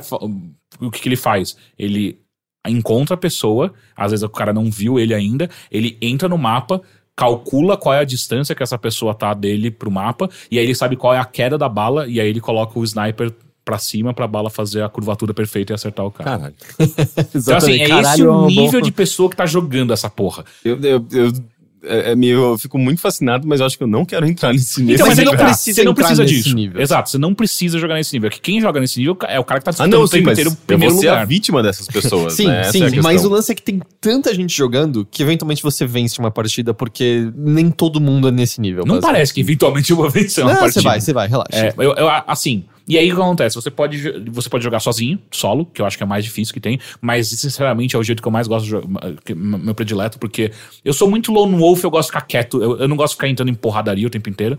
É, E aí você pode jogar em dupla, e quando você entra num servidor em dupla, provavelmente o servidor inteiro é composto por duplas. Mas qualquer pessoa pode se juntar uma às out- às outras. Não, não Se pode? você conseguir convencer uma pessoa a não te matar, sim. Mas quando você tá com um brother, é uma dupla formada. Tanto que. Ah, os dois podem ganhar no final. Sim, Não. sim, não pode, não tem que matar um É, outro. Ah, né? entendi. E, e também tem uma mecânica diferente que quando você tá em dupla, que você não morre direto. Se você toma dano suficiente pra acabar a sua vida, você primeiro cai no chão desmaiado, que o seu colega Ah, pode vir é te tipo- ajudar. É, exato, down Exato. but not out. É. E tem o modo squad, que daí acho que até cinco pessoas, se eu não me É, engano. eu só vi em quatro. É, é, é, quatro ou. Enfim. É mais do que dois, menos do que cinco. Mas o que, que mudou no círculo recentemente que você falou? Ah, Antigamente era assim. Porque agora é antes o, a safe zone era sempre fechava pro meio do mapa. assim. Ah, tá. E agora ela fecha aleatoriamente pra todos os pontos do mapa. E ontem, por exemplo, essa partida que eu fiquei muito tempo vivo, aconteceu de eu, tipo, cara, eu quero, eu quero ir muito longe, deixar todo mundo pular, eu vou ser um dos últimos a pular do, do avião, quero ser eu sozinho pra. E com cara, é tão gostoso, tipo, é uma cena bucólica, sabe? É tudo bonito. E aí eu caí, peguei, fiz meu loot, só que daí, cara, todas as casas que eu entrei não tinha nada, velho. Eu só consegui pegar uma pistola e um colete, um, um colete à prova de balas. E aí, beleza, eu falei, ok, é, onde tá o círculo? 4 quilômetros daqui. Eu, puta que pariu. E aí começa. E aí tem o, o- o contador, né? Tipo, ó, você tem um minuto pra chegar. Tipo, não vai dar tempo, cara. E aí só correndo que nem um retardado. E aí tem todas as peculiaridades bizarras do tipo: se você tá correndo com a, com a arma na mão, você corre mais devagar. Então você tem que des- desequipar a arma. É, se você tira, isso eu descobri ontem, se você tira o seu sapato, você faz menos barulho. Ah, é? Não sabia disso. É, é, o barulho é um pouquinho menor, é pouca coisa, mas às vezes é a diferença entre você, entre o cara saber de onde você tá vindo e, e- E o sapato não te dá mais defesa, Não, né? não. É, é puramente cosmético, mas ainda assim faz, tem, tem essa diferença. Então, eu passei literalmente o jogo inteiro correndo atrás da porra do círculo, porque quando eu chegava perto, fechava de novo. Eu, puta que pariu, e continuava Ah, pra correndo. eventualmente só chegar no lugar e prá, você morreu e não viu É, não, é até onde. chegar num ponto onde, tipo, não tem muito pra onde ir esse círculo. Daí eu entrei numa casa e fiquei lá parado, esperando, olhando pra uma, pra uma, pra uma escada. E foi a primeira vez na minha vida onde eu fiquei num shooter durante 15 minutos olhando pra um ponto fixo. que daí eu entrei naquele modo de. Mas se eu sair daqui, eu posso encontrar alguma. E, e cada vez. E você vai vendo, né? Tipo, agora só tem cin- 60 jogadores vivos. Agora só tem 50 jogadores vivos. E vai, vai caindo. Eu falei, acho que eu vou sair daqui. Daí eu pensava, mas eu já fiquei aqui tanto, tanto tempo, sabe? E eu já sei de onde pode vir algu- alguém, então eu vou ficar por aqui. E depois de 15 minutos apareceu alguém. E foi a- a- uma cena linda, onde eu tava com a mira parada, da onde o cara viria. Ele passou, eu errei o tiro e ele me metralhou. Eu falei, ah, que bom. É, foi realmente. Mas eu muito entendo essas histórias de finalmente a minha chance e ainda assim você caga tudo de É, e aí jeito. tem tipo, aquela run perfeita, onde você cai, onde você caiu, a primeira casa que você luta, você tem tudo. Você tem a mira, scope de oito, oito vezes, você tem o, o colete nível 3, capacete nível 3, perfeito. Vem um filho da puta com uma foice e te mata. Mas pensa, pensa que legal é arrancar as coisas do seu corpo depois Ah, sim, disso. Aquele sim. cara foi um presente de Natal. É, muitas vezes eu também. E aí tem armadilhas, as pessoas começam a fazer armadilhas, né? Então, tipo, você entra numa casa, é, todas as casas estão com a porta fechada sempre. Então, se, se tem uma porta aberta, alguém já entrou naquela casa. Só que o que você pode fazer? Você pode entrar na casa e fechar a porta. E aí o que eu já vi pessoas fazendo é entra na casa, fecha a porta, faz o loot, daí escolhe uma coisa que é muito foda, então, tipo, um kit médico, que é muito difícil você encontrar, deixa no centro da sala e se esconde. Alguém vai entrar e vai vir direto pro kit médico e as pessoas matam. Então tem várias dessas coisas e. E ele é muito divertido de jogar em, em dupla, sabe? Ele é o típico jogo. Tipo, eu prefiro jogar solo, mas só que ele é muito divertido jogando em grupo, sabe? Então tem essas coisas de pegar carro. A dinâmica fica diferente, né? É, então, porque daí você. Você tem que se arriscar mais, ine- inevitavelmente. Então é, é bem divertido. Tipo, você começa a fazer coisas só, tipo, ah, vai pela esquerda, eu vou pela direita. Vai, um, dois, três e vai. Entra na sala. Pá, entra os dois. Os dois morrem. Ok. Próximo. Mas eu vi pessoas já começarem a fazer isso de, ou, é, meio que é, fogo de supressão, sabe? Do tipo, sim, sim. Ah, atira eu fiz aí, ontem. É. E aí outra pessoa vai dar a volta, porque isso é muito frágil, muito, muito frágil. É, então é. uma pessoa atirando em você, você não quer sair de cobertura. E Exato. quando você morre, você não tem respawn, né? Não, você começa um novo jogo e, e assim, tá muito rápido você encontrar Tem um muita servidor. gente, né? É. É lance, tem então é muito gente. fácil. Você morreu, você dá. Um, é, é tem algumas coisas porque é claramente um jogo early access, que é você morreu, você sai do, do server, ele faz toda a intro de novo. Tipo, ah, chato. Aí hoje eu descobri, assistindo um vídeo, que dá pra você deletar um arquivo, que daí ele pula essa parte e ele vai direto para você procurar um servidor novo. Então é. Geralmente o tempo de espera que você vai, vai ficar entre uma partida e outra aí é de dois minutos, mais ou menos. Que é o tempo de você sair, ver a introdução, entrar no servidor, daí. Quando você entra no servidor, ele dá, ele dá mais um minuto para encher o servidor e aí ele começa o jogo. Então, Entendi. enfim, tem sido muito divertido e vou jogar mais. É, agora que eu tô com minha placa de vídeo e tal, eu Yes. devo começar a jogar. Já, já vieram me falar que tem que, que instalar um reshade pra melhorar as, as, as coisas do jogo, ficar mais bonito. Eu É, preciso mas encontrar. early access ainda também, né? É, mas se dá jogo- pra melhorar e o meu computador consegue rodar, por que não? Ok, faz sentido. É. Isso é Player Unknown's Battleground. Ah, só uma coisa, 55 reais no Steam. Beleza.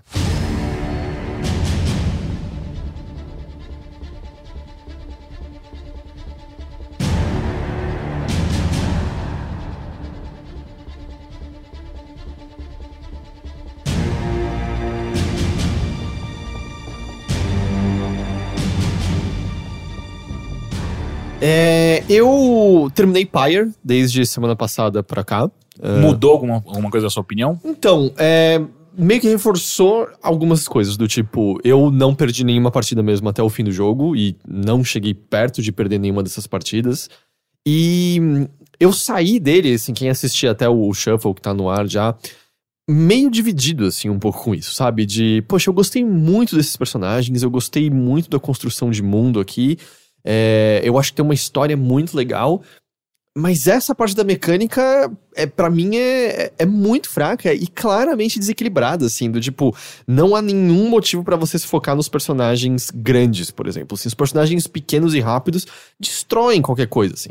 É, Junto disso, ele, tal qual outros jogos da Supergiant, tem um lance de você ativar umas constelações que aum- aumentam a dificuldade em aspectos específicos, mas aumentam a experiência que você ganha. E tem, teve um momento na história, e isso pode variar de acordo com as suas escolhas, que envolveu um bônus adicional eu ligar uma dessas constelações. Mas, mesmo assim, eu terminei com a maioria dos meus personagens no nível máximo. Assim, teve várias partidas que eu terminava que não tinha mais é, benefício nenhum ter usado aquele personagem. Então era meio. Eu não tô vendo o risco e recompensa aqui, se. Pra que, que eu vou botar esse risco maior se não há mais recompensa quase pra, pra ser ganha por mim, sabe? Uhum.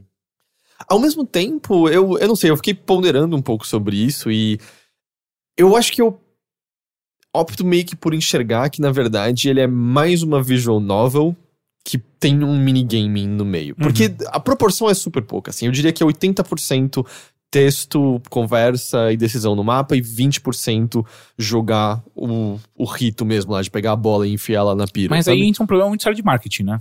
Pois é, porque o principal que eu acho que eles tinham divulgado era o esporte, né? É, Esse- era, era o quão bonito é o jogo, que ele é é inegável, lindo, é, e o esporte. Porque ao mesmo tempo, como é que você vende um jogo? É muito difícil, é tipo. é, Everybody's Going to the Rapture, saca? Tipo, é- como que você vende um jogo Uhum. desse, sabe? Tipo, ah, você vai andar e vai ver uma história legal. É foda, né?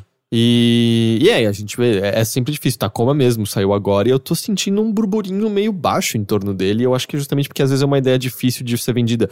Eu sinto que Gone Home mesmo, assim, ele explodiu porque a conversa posterior ao lançamento do jogo foi muito forte, né? Sim. Porque você termina e você, cara, eu preciso conversar com alguém sobre E isso tem aqui a coisa agora. boa de Gone Home você terminar muito rápido, né? Uhum. Então é fácil você comprar jogo, terminar e entrar na conversa que já tava acontecendo, né? É, o Pyre eu demorei, eu acho que são, foi umas 7, 8 horas de jogo, assim. Mas vai, vai variar de acordo com quanto você vai ler tudo, assim. Eu lia todas as entradas do livro até mais ou menos metade, e aí, tipo, tinha entradas sobre o local que eu tava visitando, já. e eu já tava, ai, eu não... Não é como se eu fosse visitar É. depois, sabe? E, e é curioso, assim, eu, eu fiquei pensando como existem ideias exploradas pela Supergiant que são muito frequentes e agora eu consigo ver que estão em todos os jogos dela, assim, do tipo, todos os jogos, os três, né, abordam de uma forma ou de outra a ideia de destino versus livre-arbítrio, a ideia de tradição versus liberdade, a ideia de bem pessoal versus bem maior. E eu acho que os dois jogos iniciais, cada um explorava isso com um grau de sucesso diferente, a história girava em torno disso com uma certa importância diferente, mas eu acho que Pyre é provavelmente o melhor resolvido em termos disso. E eu acho que não à toa é o que tem mais quantidade de história mesmo em si. Afinal, você tá lendo constantemente, sabe? O que, que você tem disposição no, no Bastion é basicamente o narrador e no. Transistor também. É o narrador e quando Tem você. algum- alguns. o, o- O as chat, habilidades né? que você equipa eram, são personagens, lembra? Você pega corpos mortos e aí Sim. isso tinha. E tinha o chat também, né? Que às vezes você entrava É no, verdade. pra você ler uma Era notícia. como se fossem as notícias da É, cidade é. e tal. Esse daí não, assim, ele é muito mais. Eu não vou dizer expositivo necessariamente, mas é muito mais presente de- dessa maneira. E nesse sentido, ele explora muito melhor algumas ideias. Assim, você vê o- que que. como a tradição existe naquele mundo e como. por que que certas pessoas seguem aquela tradição, mas o que isso está significando para a sociedade como um todo, o que significa quebrar isso e, e atingir algo novo, quais os riscos inerentes a essa atitude. O jogo, através de diversas escolhas, faz você ponderar entre o bem pessoal de cada um dos seus companheiros e não de maneira egoísta, assim, você vai os conhecendo entendendo por que que para cada um deles é importante sair daquela, daquela prisão em que eles estão ah, e você tem que pesar isso contra os desejos pessoais dos outros também e também em relação a um objetivo maior que vocês estão buscando para quem sabe quebrar toda essa tradição que é horrível e tá criminalizando pessoas que têm desejo de ler, por exemplo.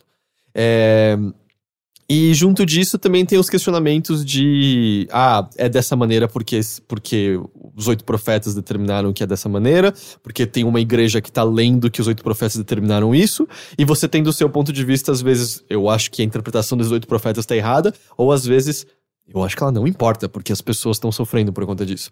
E eu acho que é muito. acaba sendo muito bem explorado, assim. E, e você vendo as consequências diferentes das suas decisões pros personagens, e você, como jogador, o que você tá enxergando, e eles são. têm pontos de vista diversos, enxergam a, a situação de, de maneira específica.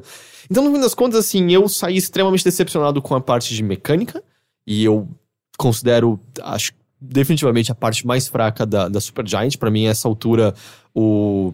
Bastion foi talvez um acidente feliz, assim, porque eu acho que eles não.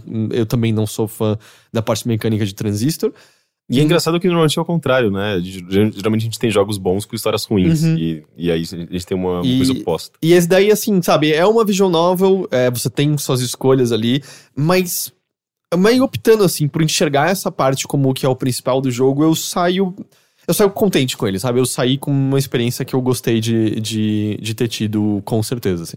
É, mas ainda assim é estranho, sabe? Pensar, hum, essa parte toda que claramente deve ter sido a que mais demorou pra eles equilibrarem, testarem, eu acho que seria melhor sem ela. Corta totalmente, assim. É porque meio que depende dela certa variedade na história, mas Porque como- também vira um jogo de nicho, né? Se você corta completamente e assume que é uma visual novel, É. por mais bonito que seja, se- seja, tipo, eu acho que tem muita gente que simplesmente torce o nariz e fala, não vou jogar isso. É, eu só que daí mesmo teria não é- dificuldade, eu acho. Eu E não, é sou tão fã. ruim também quando você. Ok, então, então a gente não vai assumir que é só uma visual novel, só que a parte que tem de jogo é uma bosta. Então as pessoas que não estão se. Não estão curtindo a história, vão olhar só pra, tipo, ah, eu comprei pra jogar isso daí, é uma bosta, não tem jogo. É, tem pessoas que, que pariu, não né? querem que É. querem mecânicas mais do que qualquer outra coisa nos seus jogos, né? Então- O, o problema. agora, talvez eu esteja me confundindo. Não foi no Pyre ou foi no Thunder que as pessoas estavam pedindo reembolso pra caralho? Não, no Thunder. É. Por conta da dificuldade, dificuldade. eles aproveitam. o- Aqui o começo do jogo é muito difícil, Sim, as pessoas aproveitam que tem duas horas só, né? Tipo, pra pedir o reembolso no Steam. E assumem que. Assumem, presumem que o resto do jogo vai ser, vai ser tão frustrante quanto aquele começo, daí estão fazendo isso. E uma outra coisa que eu joguei, que eu achei bem legal, é, eu gravei um vídeo na, na VR Gamer, é, o, o Gus, ele faz uns vídeos lá, lá pra VR, e aí eu fui lá pra gente jogar o jogo do Star Trek, ah, que foi, foi anunciado na E3 do ano passado, se eu não me engano, Uhum. é da, da Ubisoft e tal. Nossa, não vi esse jogo. Ano retra- É, o- tá- até tava o, o... Como é o nome do ator do LaForge? O... Sim, mas ele tava lá. É, ele tava lá no palco também e tal. E ele é bem legal, assim. É, vocês O lembram que, de. que é a parte de jogo dele? Então, é, lembram de. Acho que é Space Team, que saiu pra celulares? Uh-uh. Tem outros jogos que seguem essa vibe, assim, que cada um tá enxergando um painel diferente. E aí, por exemplo, eu olho e aí tem um aviso no, no meu celular. É, ah, estamos tendo hiperaquecimento, a gente precisa regular a válvula de, de resfriamento. E aí, um de vocês tem a válvula de resfriamento na tela de vocês, eu não tenho na minha. E aí eu tenho que falar isso pra, sei lá, você ter tirado. Ah, peraí, mexi na válvula, ok, é, a temperatura tá normal. É meio isso, assim. Cada pessoa é um membro da tripulação na ponte da. Ou pode ser da Enterprise, mas tem outras naves também. E cada um tem uma função específica. Então, jogou eu, o Gus, o Nigel Goodman e a Bárbara do, do All Jogos. Eu era engenheiro, o Nigel era o piloto, o Gus. Logo o Nigel? o Gus era o. Era, acho que, comunicação e, e comandava as armas, e a Bárbara era a capitã. Então, do, tipo, começa assim, a capitã. O Nigel pilotando? a, então não era do tipo, a Bárbara tava lá como capitã, ela aceitava receber a, uma chamada vindo. É tipo, ó, é, USS Enterprise, a gente tá recebendo uma, um chamado vindo de tal galáxia ali, a gente precisa investigar. E tal qual a série, não é sobre ação o tempo todo, assim, é muito sobre eu gosto de Star Trek. É muito sobre você estar na ponte da, de uma nave da Federação e meio que investigar aos poucos e às vezes tem ação, sabe? E aí, do tipo, tá, a gente tem que ir. Aí o capitão fala: Ok, a gente vai ter que saltar em motor de dobra para tal direção. Aí eu, como engenheiro, tenho que apertar os botões para ativar o motor de dobra. Tipo, 10 segundos pro motor de dobra pronto. Ok, motor de dobra ativado. Ok, Nigel, é, a, a, linha nave com direção. Ok, é, tipo, engage. É, ela falava Chablau, mas é, é Chablau, aí a nave parte para outro lugar. E aí é, é, vai meio variando assim nessa situação, sabe? Do tipo. E é tudo em VR, né? É tudo em realidade virtual. E aí com, com os controles. É, se eu não tô enganado, a Yubi fez com que qualquer plataforma de VR possa se comunicar com a outra. Então você com o PlayStation VR pode jogar com quem tem o Vive e com quem tem o Oculus. Caralho, que foda. Porque é um jogo multiplayer, né? Então Sim. se você não faz isso é difícil Porra, ter. Mandou você imagina que tem tipo três pessoas desse, desse jogando esse jogo atualmente. Olha, a Porque gente tem, você precisa de quatro pessoas e quatro dispositivos. Eu não sei se dá para começar o jogo com menos pessoas. Eu não sei se ele adapta o, o painel para isso. Mas é, toda hora tava entrando gente nas salas que a gente criava e a gente aqui quicar elas para poder entrar os quatro e tal. Porque pensa, PlayStation VR tem muita unidade assim. Tem suficiente para um jogo multiplayer, eu acho. Mas sim, eu não acho que vai ser. Eu não acho que se eles não fizessem isso, ter uma comunidade é, online exato. seria complicado. Mas vocês estavam no, mes no mesmo ambiente? A gente estava no mesmo ambiente, no caso. Dá pra você jogar com, com, sei lá, um Discord ligado e vai que vai. É, sim. Tanto que a gente estava no mesmo ambiente, mas não era local play. A gente uhum. tinha se reunido no mesmo lobby e entrado no, no, mesmo negócio. Então, aí, por exemplo, aí começa, ah, ok, a gente tá indo em motor de impulso em tal direção. Aí é, Heitor, mais energia para os motores. Aí eu, como eu sou engenheiro, eu botava mais energia para os motores e além de você ter uns blocos de energia que você seleciona, você pode também criar novas rotas de energia. Então eu desligo totalmente os escudos e redireciono toda a energia para motor. E, ah, ok, o motor de impulso tá bem mais rápido. E essa é uma ótima maneira do Nigel não reclamar. Porque ele fica, ô, oh, capitã, ele tá mentindo tem energia aqui, porque tava 6.500 até agora há pouco, tá 4.000 só agora. e eu, tipo, Nigel, mas eu preciso deixar um pouco pro phaser do Gus. Eu, tipo, aí a gente não chega lá nunca. que inferno. E, e aí uma vez Mas sabe o que eu tô pensando? Eu não consigo imaginar o Nigel em outra posição também. é uma vez que você chega lá, tipo, ah, ok, a gente tem que escanear. O Gus, peraí, tô escaneando. Tem seis formas de vida a bordo. Ok, a gente vai fazer o quê? Teleporta elas para cá. E aí, além disso, tem um outro computador que pode ser dividido entre os três membros da tripulação, que envolve, às vezes, você afetar naves inimigas, do tipo, desligar o motor delas, por exemplo, e o outro que é de. Acho que é de teletransporte mesmo, na verdade. Então. Então acaba sendo muito divertido esse tipo de coisa. Então, por exemplo, ah, ok, a gente tá no meio do combate. Aí, tipo, tá, o que, que eu faço? Capitão, o que, que eu faço? E, ela, e o capitão tem um resumo do computador de todo mundo. Ela não interage necessariamente. Mas ela sabe o que tá acontecendo. Ela sabe o que tá acontecendo. Então, menos energia em impulso agora, quero mais energia no escudo e mais energia pro phaser, porque o phaser aumenta a distância. E, ah, beleza, ok. Gus, você já tá com mais energia pro seu tiro agora. E ele tá atirando enquanto. Ah, peraí, a nave tá quebrando. Aí eu, como engenheiro, tenho que entrar num outro menu e começar a selecionar pra onde tá arrumando a nave. Caralho. E é muito legal que começa a estourar ao seu redor. Então começa a cair uns pedaços do teto, começa a pegar fogo e tal. legal. É muito legal. E assim, é, pessoalmente, não só pelo fato de eu gostar de Star Trek, eu acho que você tem que se entregar um pouco ao ridículo. Eu não tô dizendo que você tem que necessariamente encarnar o papel. A gente quebrava toda hora, meio quarto-parede, e fazia piada com isso. Mas tem uma coisa meio legal do tipo. Capitão! Capitão, eu, pra onde eu ponho a energia, sabe? Do, tipo, ah, faça de tal maneira. Do, tipo, ok, energia nos escudos, ok, arrumando tal lugar. É, do, tipo, fazendo manobra. Eu não sei, eu acho que fica mais legal e dá um. Do tipo, a gente passou de umas três fases e eventualmente morreu na quarta, mas quando tá lá no, tipo, tudo num caos, fica muito divertido, porque você tem que começar a confiar que os outros estão fazendo o necessário, Sim. sabe? Do, tipo, ok, tô com mais energia no escudo, é, fazendo, tipo, realinhamento, tirando energia do, do, do, motor, botando mais pra phaser, agora você atira mais longe. Ok, atingiu um alvo, não sei o que lá, é, é muito legal. Até porque você, eu como engenheiro, você tá sentado mais à direita. Então tem uma hora que o pessoal tava falando de coisas que eles estavam vendo pelo, pelo visor da nave. E você não vê. Que eu não tava vendo, mas porque, por exemplo, eles têm um radar mostrando onde estão naves inimigas por perto. Então fica meio você confiando que os outros estão se preparando pro que tá pra acontecer, porque não é o seu papel fazer aquilo naquele momento, sabe? É, é bem da hora. assim, é bem, achei bem divertido. É, e infelizmente tem essa restrição de realidade virtual, mas eu acho que é o tipo de jogo que você tem que estar ali sentado e você olha pra baixo e vendo, tipo, ah, você é um vulcano. E eu olhei pra baixo, eu era de camisa tá vermelha. Tipo, Puta, ah, você vai morrer. Eu vou morrer, eu vou morrer. e aí o melhor é que na primeira vez que a gente tava jogando, meu visor é, parou de funcionar do nada. Aí eu morri, né? É isso, é hora de camiseta vermelha. Certeza que foi esse o o que aconteceu. É, ele tá disponível então pra PlayStation PlayStation 4. É, no PlayStation VR, né? No Rift e no Vive também. Legal. É, pelo que eu sei, é isso. E é isso. Eu joguei. A gente jogou Lawbreakers na sexta-feira ao vivo. Eu, eu tava assistindo. Eu joguei um pouco mais. Não tô sentindo esse jogo. Caralho, eu achei ele muito genérico. É, eu não, não tô sentindo. Mas eu deixo pra falar pra isso numa outra Beleza. hora. Vamos então pras notícias? Vamos.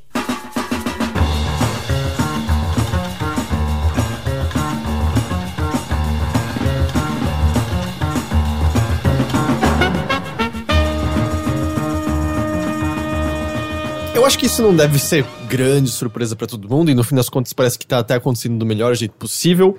Mas a BioWare Montreal is no more. Yeah. É, a BioWare Montreal responsável pelo Mass Effect Andromeda, um jogo que foi bem mal recebido, tanto por crítica quanto por público.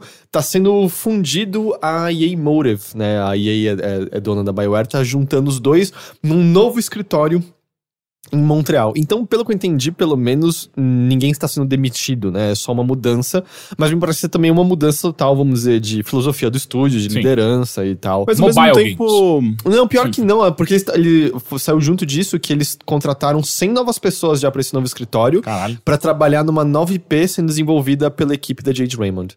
É, é a gente Raymond que, que tá liderando, E né? a Amy Hennig tá lá também. Sim. E, mas ao mesmo tempo, a Montreal já não era, digamos, a sede pri- principal, né? Tipo, é Não, a Edmonton. É, Edmonton e Austin também tem, né? Mas Sim. Edmonton é onde tá o. pri- Primariamente o Anthem, é pra onde o Casey Hudson retornou e tal. Uhum.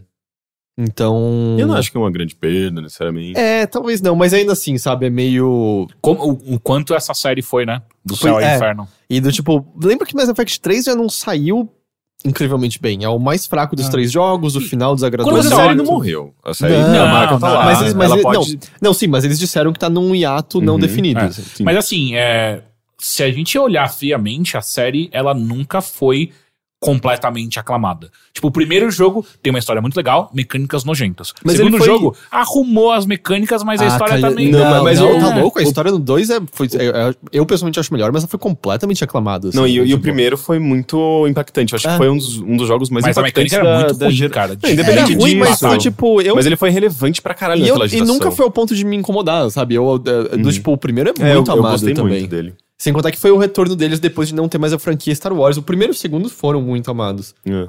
É, eu achava que o segundo era mais... É mais a mecânica e um pouco menos de história, e o Nossa, terceiro eu acho é a, onde... segunda, a história do, não, Talvez a história do primeiro seja mais legal. Mas a história do segundo eu adoro o lance de você resgatar as pessoas e tal. Ele, eu, eu acho que ele é bem, bem gostado. O terceiro que mais o final. Mas eu, eu sempre achei que reclamar do final do 3 é meio. Pra mim, o final é só a consequência de toda uma outra estrutura narrativa que tá meio ruim no 3, Uhum, sabe? uhum. É o, a galáxia ter o tamanho de um ovo. E aí é. Ah, é, é, o, é, é basicamente o problema de Anakin construir o C3PO. Sabe? Do tipo, tá, tá tudo conectado de uma maneira muito curiosa, dado quão grande Ah, o universo fácil, é. né? é. Muito fácil. Meio tipo, ah, estou nesse lugar aqui e. Oh, Grunt, você por aqui? Que Aham. coincidência, sabe? Ah, meu, porra. Mas. Mas se ninguém foi demitido, hum, melhor que. Sim. Melhor do que a outra opção. Vocês acompanharam toda a treta que rolou em torno do evento da Niantic? Ah, vi. Superficialmente. que Eu vi as pessoas, as pessoas vaiando o presidente We da can't Niantic. play. We Mas é, assim, a Niantic teve um evento, isso já foi acho que há duas Foi semanas. o primeiro, né? Pokémon Go Fest. Eu acho que é, porque o jogo tava fazendo um ano, né? É. E agora que eles botaram o evento dos lendários, assim, né? Você consegue. Eles estão circulando. O primeiro, primeiro momento acho que era Lugia e Articuno, agora você consegue pegar o Moltres, se eu não tô enganado. Mas foi parte das raids. Você tem que participar da, da, da raid que tenha o lendário, porque não é toda raid que tem lendário. E se você ganha da raid, você aí depois tem que capturar o Pokémon, que tem uma chance relativamente baixa de ser capturado. Mas o lance é que eles tiveram esse evento, foi em, foi em Chicago? Agora eu não me lembro exatamente. lembro. Mas que pessoas viajaram de outras partes dos Estados Unidos e em alguns casos de outras partes do mundo pra estarem lá, porque teriam um evento deles jogando que destravariam os lendários. E o lance é que quando você põe muitas pessoas usando rede de celular no mesmo lugar, a gente sabe que dá merda, assim. Quem vai em show, quem vai em protesto, sabe que fica uma porcaria, assim. Você não Sim. consegue usar 3G ou 4G de maneira nenhuma. E, em parte, em parte, assim, eu não culpo as pessoas de estarem putas, mas eu também não sei o que, que a Niantic poderia fazer em relação É. que a que isso. elas tipo, esperam? ligar pra AT, AT, AT&T. AT, AT e meio, ou dar um boost mais forte aqui. Eu, eu não sei como isso funciona exatamente. Mas ao mesmo é tempo é meio. Será que eles pensaram que isso poderia acontecer? Essa é uma outra pergunta excelente. Se eles não pensaram, Exatamente. É É que é, é, é- é Eles de novo estão tão, tão, eu acho que subdimensionando o que eles conseguiram fazer. De Porque eu novo, acho que né? qualquer um de nós três aqui, se você ou você vai fazer esse evento de Pokémon, eu acho que essa é a primeira coisa que você a vai gente pensar. vai né? conseguir dar, dar- Eles trabalham com, com rede, servidores, internet, eles sabem dessas Exato, é, coisas. eu também. Assim, eu não sei até onde eles trabalham com rede de celulares, mas. Não, mas ah, envolve, sabe, tipo, o jogo deles é baseado nisso. Então eles têm que ter um mínimo de conhecimento sobre o que. E- ah, o, o que move o jogo deles. né? Eu acho que as pessoas lá acabaram sendo escrotas. Teve uma moça que arremessaram uma garrafa na direção dela de água, vaiar o cara ali. Mas eu também total entendo, porque ah, eles é, deram a grana de volta pra quem, pra quem pagou pra estar lá. As pessoas ganharam 100 dólares em moeda do jogo. Mas teve gente que viajou de outros lugares pra estar lá. Eu não sei quais planos foram arruinados por conta disso. Eles também acho que não pagaram de volta o preço da passagem de avião, sabe? É Pra- para as pra- pessoas aprenderem que viajar pra jogar videogame não existe, né, porra?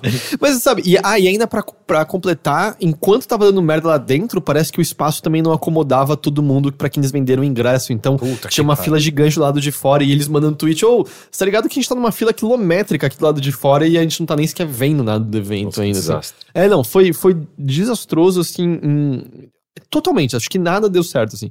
Teve algumas. Um, acho que o Polygon escreveu um artigo meio. Ah, pelo menos o CEO depois estava meio sentado ali com as pessoas conversando com elas. Ué, daí? Mas, tipo, é, E acho que é meio que o mínimo, sabe? Aham. Meio que reconhecer que eram pessoas que, que se fuderam e tentar, tipo, consolar de alguma forma, porque eu também não vi, sabe, como. Olha que grande redenção. Eu acho que é o mínimo depois Não, disso, não, tipo, cumprimentar cada pessoa, olhar Ficar nos olhos duas e semanas pedir ali. desculpas de É. verdade do fundo E do uma seu notinha de coração. 50 dólares, tá? Tipo, foi mal, compra alguma coisa pra você. Mas isso aconteceu e, bom, é, vamos esperar que pra algum próximo evento seja um pouco melhor. É um ano depois, tá ligado? A gente tá meio falando dos mesmos exatos problemas que ele teve no seu lançamento, mais ou menos, assim. Enfim, três novos personas foram anunciados hoje, gente. Sério? Aham. Caralho. ok. É, Persona 3 Dancing Moon Night ah, esse daí. e Já, Persona... ti- já existia. Não, Persona 4 Dancing All Night. Aí eles anunciaram o Persona 3 Dancing Moon Night. Ele tá voltando? E o Persona Tipo- 5 Dancing Star Night. São dois novos jogos de dança. Eu- Baseados em cada episódio do, da série. eu- é. O, a mecânica do 4 do Dancing All Night era meio como Hatsune Miku, se eu não tô enganado. Hum. Aí, esses, Persona é uma série que é, né? Tipo, cara. aí esses dois jogos foram anunciados para vão sair ano que vem no Japão, foram anunciados pra PlayStation 4 e PlayStation Vita. Ano que vem o Ó! PlayStation Vita vai ganhar dois novos jogos. E três anos que vem vai estar aquele maluco lá, aquele gordinho que sempre vem com Vita. o Geo Corsi. É. Aqui eu falei! É, é mais do que a Sony falou do Vita durante a coletiva deles, né? Pois é. Ah, e o outro que eles anunciaram é o Persona Q2. Ah, o primeiro Q era o. Como é que era o nome do jogo inteiro? Persona Q. Esqueci, mas era um jogo meio como. Era aquele lá de dungeon crawling em primeira pessoa, como aquela série. Ah, peraí, isso daí eu joguei o Shin Megami Tensei o... Não, é que os Shin, os Shin Megami Tensei também tem isso de você Ah, andar é em primeira. Odyssey. É Odyssey, é esse que eu tava É pensando. tudo da Atlas, né? É tudo. É. O, o lance é que, pelo logo que eles mostraram, vai ter alguma coisa baseada no universo do 5. Porque o anterior, se eu não me engano, era ainda alguma coisa relacionada às televisões, mas misturava personagens do 4 com o do 3. Então esse do 5 talvez seja um pouco relacionado ao. Nossa, eu já esqueci o nome. Multiverso? Não. Do. Eu esqueci o nome do mundo que eles vão no 5, mas deve talvez. Eu, eu não me surpreenderia se tivesse crossover de, dos vários personagens. Ah, vocês gostaram de Lucio Ball? Não. Sim. Eu também não. Eu tanto. achei uma da hora. Bom, sorte sua, Teixeira. Lúcio Ball está de volta. Ok. É, começou mais um evento temporário de Overwatch. É de novo Summer Games. É, É, um ano depois, né? é, mas não tá rolando, né, a Olimpíada agora? Não. né? mas é de novo Summer Games. Uh, Lúcio Ball retornou. Tem algumas mudanças na regra. Você não pode mais fazer boop nos inimigos. Ah! E quando você usa o seu especialzão, o seu ult, você fica. Você e seus aliados ficam mais rápido, ele não suga mais a bola na sua direção. Ah! Você gostava Cagaram a porra toda! Mas Lucio Ball é o jogo temporário. É, tem novas skins, eles, você não tá só ganhando as skins do Summer Games do ano passado, mas isso é o que eu fiquei surpreso. Você pode comprar é, dentro do jogo as skins de Summer Games do ano passado. E com um desconto. Eu não, não anotei os números agora, mas tem um preço reduzido comparado a normalmente. Eu achava que essas skins seriam nunca, nunca mais. é que eu acho que seria até legal. Então, ou seja, eu acho que dá pra gente presumir que no Halloween vai dar pra conseguir as skins do Halloween passado Finalmente de vou novo. conseguir o, Road, o Roadhog que eu queria. Que era o Frankenstein, Frankenstein. né? Eu queria a que você tem, a da A Mercy. a Mercy, é, que é meio bruxa na vassoura, né? É. É, mas então acho que vai ser isso, assim. Eu imagino que alguns eventos vão, vão rotacionar e aí ter como você pegar as skins dos anos anteriores. Eu acho que faz sentido. Hum. Só que ia ficar meio desvalorizado, porque todo mundo só quer as novas. É, As que eu mais queria era do evento de ano 1. Ah, sabe? eu tenho. Eu literalmente não liguei Overwatch nesse período. Puta, então é, eu eu, não tenho. tenho nenhuma. É, a única que eu queria ter desse Summer Games é o do Genji. Que eu acho ela realmente bonita. Eu acho que a única temporada que eu- de, de evento que eu tenho é do Halloween. Eu tenho acho que duas ou três. O resto Hum. não tenho nenhuma. Quer dizer, tenho spray, tenho fala. Spray não é. falta. spray eu tenho de todas. Se bobear, até tenho do ano 1 cinco eu não joguei. Do ano 1 eu não joguei, vou ligar, É. eu tenho spray disso aqui, aparentemente. é, é. mas- Ah, e por último, em notícias de hoje, e isso eu espero que não se torne uma tendência, porque eu achei bem ruim. Ah, vai sair o Metroid 2 Remake, né, em breve. O, como é o nome? Return of Samus, é isso? Eu acho que era. Ou esse é o nome do jogo original, agora não me lembro. Mas há uma modalidade que tá presa atrás de um amiibo. É, aquele amiibo de Metroid que é squishy, se você aperta ele, libera o você jogar meio que uma espécie de versão mais difícil do, jo do jogo usando a roupa do Metroid Fusion, que é uma roupa mó legal, a roupa esverdeada e amarela e tal. E pelo tudo que foi dito, é só com esse amiibo que você libera isso, além de você liberar uma galeria de arte adicional secreta. Eu, eu acho isso meio estranho, assim, do, tipo... Eu entenderia se fosse um DLC que você pode comprar também com um dinheirinho dentro do jogo. Mas o fato de você ter que comprar o boneco e o boneco ter uma disponibilidade tão baixa no geral, e ainda por cima ter um preço que varia tão loucamente de, parte do mundo que você tá, não, eu não gosto dessa ideia no geral. É, mas isso não é novidade, né? Nintendo tá escondendo algumas coisinhas, features interessantes e atrás de amiibos. No, no Yoshi. Qual que era? Woolly World? Eu acho que era o Woolly World que você podia jogar de dois, né? É, você precisava É do... só é um só dessa pra maneira. você né? jogar de dois. Eu acho isso bem, bem escroto. É só Porque- dessa maneira? Isso é Era, bem era. estranho. É, O primeiro Splatoon tinha algumas coisas a mais do single player, era meio que um remix do single player, é, preso atrás de Amiibo, se eu não me engano. porque, sei lá, pra. É que a Nintendo, eu acho que tá pouco se fudendo pro Brasil, né? Mas pra gente, por exemplo, é bem mais difícil, né? A gente não tem, não encontra amiibo com muita facilidade É, e é ou- caro. Exato, se você encontra, é um preço exorbitante, ainda mais Uhum. esses mais especiais, como eu acho que do, do Metroid vai ser. É, dá pra ficar muito caro. Os Yoshis de lã, é, você encontra tudo por mais de 100 reais, se eu não me engano, quando você encontra em lojas aqui, sabe? Uhum. Então eu não gosto muito dessa ideia, mas isso- É. eu não sei se vai ser uma tendência ou não. A gente não viu nenhum grande uso de amiibo no no Switch até agora, né? No Zelda, você ganha uns itens adicionais, do tipo, dá pra invocar o, o Link Lobo, dá pra conseguir Epona dessa maneira, mas não é nada essencial. E no Splatoon você salva o seu loadout em amiibo, se eu não me engano. Hum. Então é assim que você pode trocar entre jogos, você tem que ter salvo um loadout no amiibo. Puta que pariu. É uma merda. Não, não, tem, não tem nem motivo pra você querer comprar o Amiibo. E isso que eu tinha de notícia ah, hoje. não. Ah, a gente tem que ter uma última notícia aí, cara. Qual, perdão? Então acho que eu perdi alguma coisa. Unsung Story. Ah, é verdade. Eu, eu, eu acabei Essa, porque essa esquecendo. história, ela tem que servir de alerta. Cara, é, Um mais um, né? Unsung Story é um jogo que foi financiado em 2014 no Kickstarter. Sim. Ah, ele era um jogo de tática e o grande chamariz é que ele tinha a mente por trás de Final Fantasy Tactics. É, eu fiquei animado com esse jogo, você tá Mas, entendendo? se você... vo- A gente tava no IG nessa Uhum. época. Se você voltar, e eu acho que talvez Foi começo de 2014, né? Se você voltar ao meu É, ele- texto. ele, foi, ele foi financiado em 2014, 660 mil dólares. Se você voltar no, no meu texto do IG, no dia que essa campanha foi ao ar, no dia seguinte, meu texto já tá falando isso daqui tá cheirando mal pra cacete. É. Porque ela já tinha uma série de inconsistências do tipo, eles falavam sobre o jogo de carta que eles queriam fazer, aí parte dos stretch goals dessa campanha eram pro jogo de carta, e aí você fica, não, mas peraí, isso aqui tá financiando o que exatamente a esse ponto? Uhum. Porque eu tô querendo botar mais dinheiro nesse jogo de estratégia. E, e, e já de longa data, Tinha um multiplayer, um eles anunciaram o PVP. multiplayer e falaram, É. o PVP vai ser o E foco. quem quer o PVP, Sendo que cara? até então nada tinha sido dito É. sobre esse assunto. E aí, meio que. A campanha tava muito clara que tava morta, né? Uhum. E agora, ela foi. O jogo foi pego por uma outra empresa, a Eu, não, eu posso pegar o nome aqui. Dark Hole, Blue Hole. Agora eu não lembro, não lembro o nome. Mas é uma empresa mais conhecida por distribuir uns jogos de Adventure Time, da Barbie e coisa do tipo. E o desenvolvimento foi passado pra eles. Little Orbit. Little Orbit, eu pensei em, Dark Hole, não sei porquê. Ah, e eu tava pensando em Black Hole, coisa do, do espaço, mas errei tudo. É, mas é um estúdio assim que não. Quer dizer, eles são no fim, um estúdio ou uma distribuidora? Eles são um estúdio. Eles são um estúdio. Sim. Mas Eles, tá- eles pegaram o jogo e falaram assim: a gente vai fazer esse bagulho. Só que o louco é que eles pegaram e disseram que vão jogar tudo fora, porque tem. Você chegou a ver vídeo do Unsung Story? Vi alguns. É nojento, assim. É, tipo assim, cara, você não libera esse vídeo. Exato, Simples assim. era melhor ter ficado quieto. É. É. um- o jogo é horroroso, assim, horroroso. E nada naquilo é chamativo. E pior, não tem nada que você vê, hum, tá, a arte não é finalizada, mas a ideia dessas mecânicas tá da hora. Não, é o jogo de estratégia mais normal que você já viu na sua vida, assim. É. E aí a, a Little Orbit, é isso? Vê? Pegou o jogo, mas disse que eles vão jogar fora tudo e recomeçar, só vão usar os conceitos do cara que eu tô esquecendo o nome, que é o cara do Final Fantasy Tactics. Sim. E eles já deixaram claro que nada do dinheiro do Kickstarter tá indo pra eles.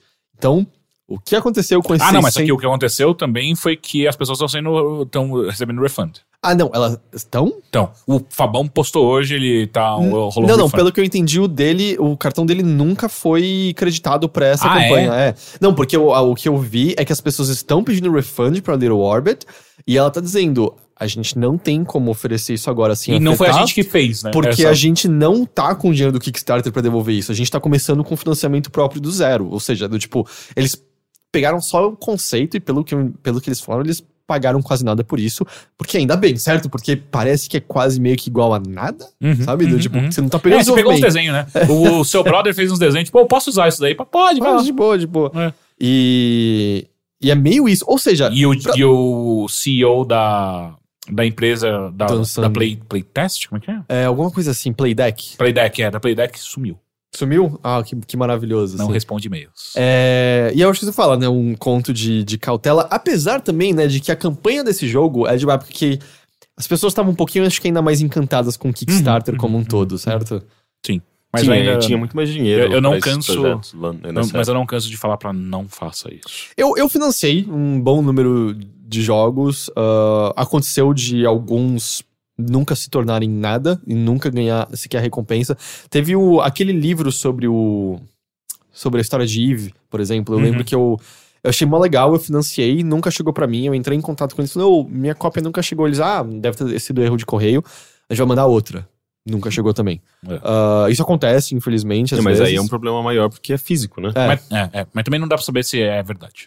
É, eu acho que é porque o autor parece ter credibilidade, o livro. Uhum. Eu ainda, eventualmente, quero comprar o livro porque o livro. Eu financei porque o livro parecia legal, de fato.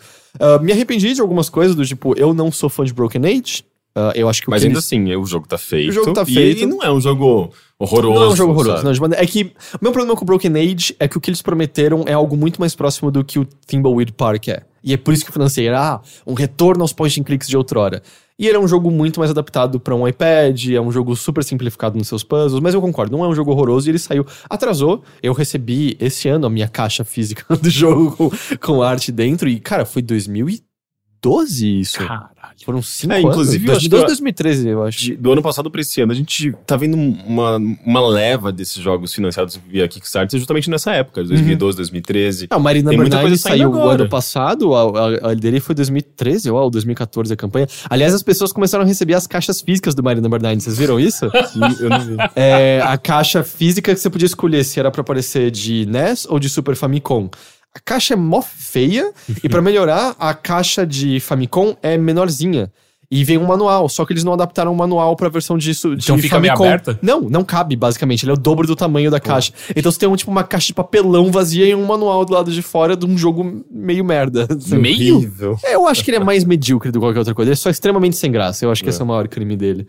Mas. Eu não, eu não sei se as pessoas precisam, sabe, mais de contos de cautela necessariamente. Eu acho que isso não é de É. cautela, tipo, por que, que vocês fizeram isso? Não, gente, é, é- é uma escolha. Você não tá investindo, você não. é- é- você, se você quer colocar seu dinheiro ali, é por sua conta e risco. Então, eu acho que todo mundo deveria saber disso. É, eu Porque tenho- não é eu- um investimento. Tudo é uma É escolha. uma doação. É, Tudo é uma escolha, mas só que eu acho que as pessoas têm que parar. a- eu sinto que a esperança com que entram nisso não, não condiz com que. Mas não, eu o acho que a gente tá o Sandra, mais- tipo, ele foi financiado. Ok, o jogo já tava praticamente pronto, mas é um exemplo de jogo que, que eles entraram lá com, com, com essas. Acho que eles conseguiram 600 mil, se eu não me engano. Caralho, sério, tudo isso? É, sim, e foi um dos, um dos maiores uh, Kickstarters, aliás, uh, dinheiro arre- arrecadado via Kickstarter de dois, não desse ano, inclusive. Uh, porque o valor caiu bastante, né? Eu acho que o FIG tem valores, tem projetos maiores com valores maiores atualmente. Mas é, eu não sei, eu acredito que, que continua funcionando, continua sendo um negócio viável, desde que você consiga conquistar esse público e convencer o público a doar o seu dinheiro, não a investir, Uhum. diferente do Mas é, hoje em dia, bom, hoje em dia não, porque eu não, não tenho mais tanto dinheiro sobrando pra poder. Na época do IG, morava com os meus pais, tinha um salário fixo e tal, é, eu financiava mais isso. Mas depois de um tempo eu comecei mais a financiar, tipo, artistas independentes. Ah, eu quero fazer essa Ah, história em quadrinho. É, ah, é. quadrinho. Ah, eu quero fazer esse negócio. O É, Vitão, tipo, até, ele- eu tava vendo ele comentando do Boom Boom Cast, que ele só faz financiamento de, de board games. hum, E aparentemente, tipo, um, um colega meu acabou de receber o board game do Dark Souls. hum, E eh, esses, aparentemente, nunca dá errado. entendi. É. É, outro financiamento que nunca dá errado é o apoia.se É verdade. barra overload. Esse é um financiamento coletivo contínuo que você deveria acessar, ler mais Sim. sobre, porque é, ele é incrível. Eu diria que é uma das melhores campanhas de financiamento coletivo já feita até hoje, tranquilamente. A Também minha acho. favorita. Eu posso dizer isso com certeza. Ainda mais na Frecaneca. Da Frecaneca, puta que pariu, é a melhor já feita. É a melhor de todas. Ah, mas eu acho que as pessoas mudaram a relação delas com crowdfunding no geral. Não é mais o lugar de sonhos que era antes. O FIG ainda tem que meio que se provar. Algum dos jogos financiados do FIG saiu já? Porque um é o Psychonauts 2. Já saiu, já. Psychonauts 2 não saiu. Não. Não, não, não. Já saiu algum jogo já do FIG. Ah, já qual? já. Qual? Eu não lembro, mas eu lembro de ler a notícia, tipo, ah, primeiro jogo do FIG. Hum. Porque eu não lembro de nenhum outro além do Psychonauts 2 agora, pra ser sincero. É, eu também, eu acho que na verdade todos os jogos grandes que foram financiados pelo FIG não saíram ainda, que é o Wasteland, Wasteland o Psychonauts Ah, o 2. Wasteland é tão legal. É, tinha algum outro. E, e o Wasteland 3, né? É, o Porque dois o 2 foi de foi Kickstarter, financiado. né? Foi e é um meio que o- bom. E Foi meio que o primeiro, assim, pós é, Broken Pós Age, Broken assim. Age, verdade. É, foi um dos Que que tava lá na onda, e aí Mas tinha aquele o- meio que também tava muito adiantado, né? Eles já tinham muita coisa do Wasteland Ah, é? 2. É, não, eles não tinham, não tinham programação, mas só que eles já tinham uma boa ideia da, pra onde a história tava indo, qual era o design que eles iam fazer, então tinham. Tava bem adiantado já em relação a esses jogos que às vezes aparece, tipo, ah, eu fiz uns rabisco aqui, eu acho que esse jogo vai ser É, legal. isso, isso não, não cola. É. O John Romero tentou uh, fazer um- uma campanha sem apresentar Uhum, nada é, e foi exato. um Ah, o pessoal lá do Parapa the Rapper e do Elite Page Agents Exatamente. lá. do, tipo, Aconteceu. ah, Eles quase conseguiram, né? Mas. Quase não, tava bem longe. Era. Era, Eu acho que foi- foi bem fracassinho, assim. Não, eles, eles avançaram bem até, tipo, depois que eles incluíram o Switch. Tem certeza? Eu achei É, eu que acho já que bateu em- pelo menos metade, sabe? Tipo, Ah, é? Eu achei que tinha sido abaixo da metade que tinha ficado. eu, eu não lembro. Bom. Mas é, é, não apresentou muita coisa, não era muito concreto, né? E aí, tipo, que raios vai ser Unsung Story? Eu não consigo nem entender do, tipo, Quem quer se é isso tão agora? valioso o conceito, assim, do mano pra você se meter nesse, nesse lodo, É, sabe? Ele já fez o que precisava ter feito, que foi o Tactics. Acabou, acabou, tá tudo acabou, ótimo. acabou. Então agora sim é isso de notícias por hoje. Sim.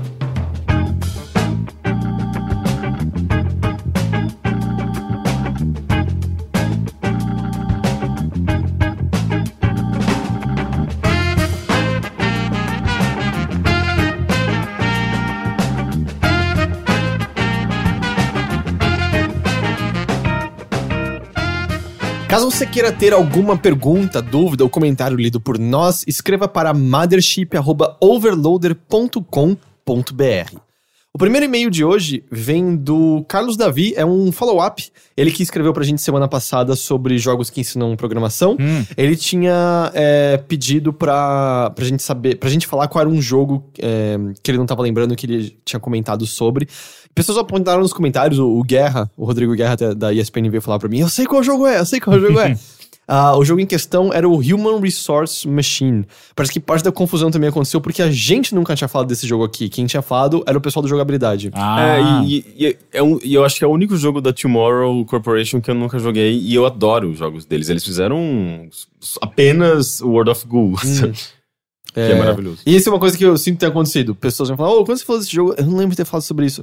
Ah, não, foi sushi no jogabilidade falou isso. é, vocês com pouco A gente- cabelo. é. É. Parece.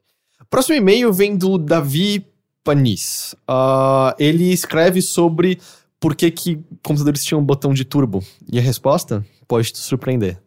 Ah, não, por que, que você poderia querer desligá-lo de vez em quando? Ele diz: Lembra da discussão sobre os bugs causados por causa do aumento de taxa de quadros?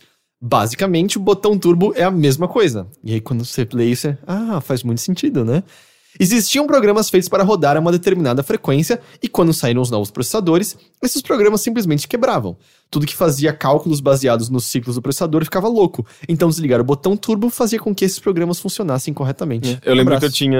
Eu não lembro de nenhum programa que aconteceu isso comigo. Então, eu lembro que eu tinha um, um jogo bem antigo. Ele provavelmente era pra, sei lá, 386 e eu tava tentando rodar num Pentium, sabe?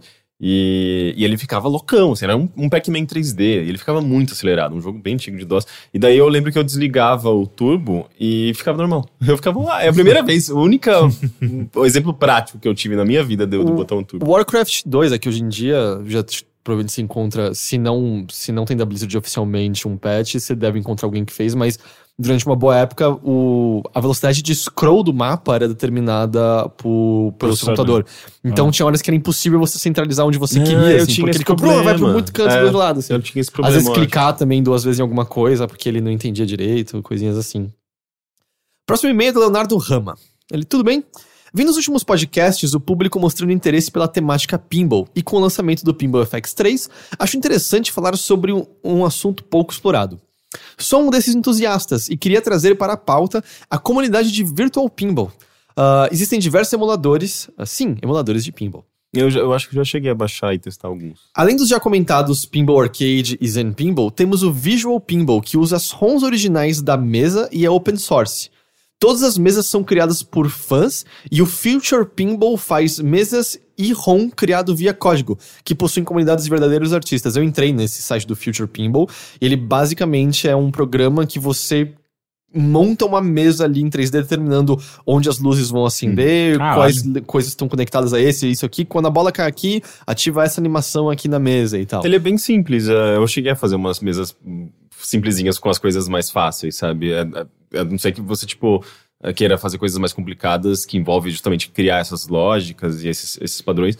Você consegue fazer coisas. Se coisas dá pra fazer o Space boa. Cadet, dá pra fazer com é, é o suficiente. É, a máquina de Virtual Pinballs, as máquinas de Virtual Pinballs são artesanais. Usamos de duas a três telas para fi- simular o Playfield, é, Backglass e DMD. Da hora, né? Tipo, eu não tinha a menor ideia. Ele, É? ele linkou um vídeo, eu assisti. O efeito é muito da hora, muito, muito da hora.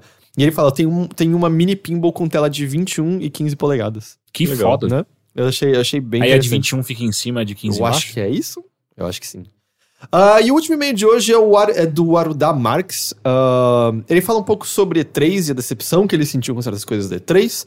É um e-mail com diversos pontos, também tem críticas a nós, e eu acho que tem algumas coisas interessantes a serem abordadas. Vamos lá. Ele começa falando de uma decepção que sentiu, não só pela feira em si, mas também por conta da cobertura nacional que viu dela. Hum. Ah, ele diz, não sei, mas eu esperava uma cobertura mais profissional da parte do jornalismo de games em si. A decepção por parte da cobertura foi a de simplesmente reproduzirem um stream oficial da E3 e só. E só piora quando o que está acontecendo é criticado imediatamente, quando não se tem nem ideia do que está se criticando, eh, quando nem se tem ideia do que está se criticando. Piora mais quando, está em- quando tudo está em um idioma que não conheço, e logo em seguida vem uma crítica.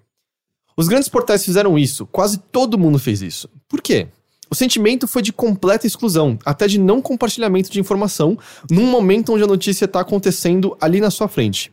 E os veículos estão só criticando e não contando o que está acontecendo. Nesse momento, eu, como consumidor, fiquei no canto esperando entender o que estava acontecendo. Só que isso nunca aconteceu. Fui atrás das coberturas nacionais, daí que me deparei com o stream do Games for Fun, eu acho que deve ser um, um canal, eu não conheço que aparentemente estavam fazendo, uh, ele descreve como feijão com arroz, mas que de certa forma estava me fazendo sentir parte do evento. Não foi a transmissão perfeita, mas é que mais, mais, mais me impactou, a que atendeu a minha necessidade naquele momento, de apenas descrever. Uh, teve o caso do repórter da IGN que foi demitido após ter plagiado o texto do, de um youtuber. Cara, então demite todo mundo, porque foi o que praticamente todo mundo fez. Copiou e colou o stream da E3. E isso me fez ver como as coisas ainda estão muito amadoras, mesmo em veículos grandes.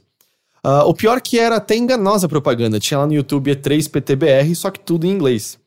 Uh, e ele em seguida ele faz uma crítica sobre diversos veículos diferentes. Eu retirei aqui a crítica que ele faz a outros veículos porque eu achei que não cabia aqui. Deixei apenas a crítica que ele escreveu sobre o Overloader.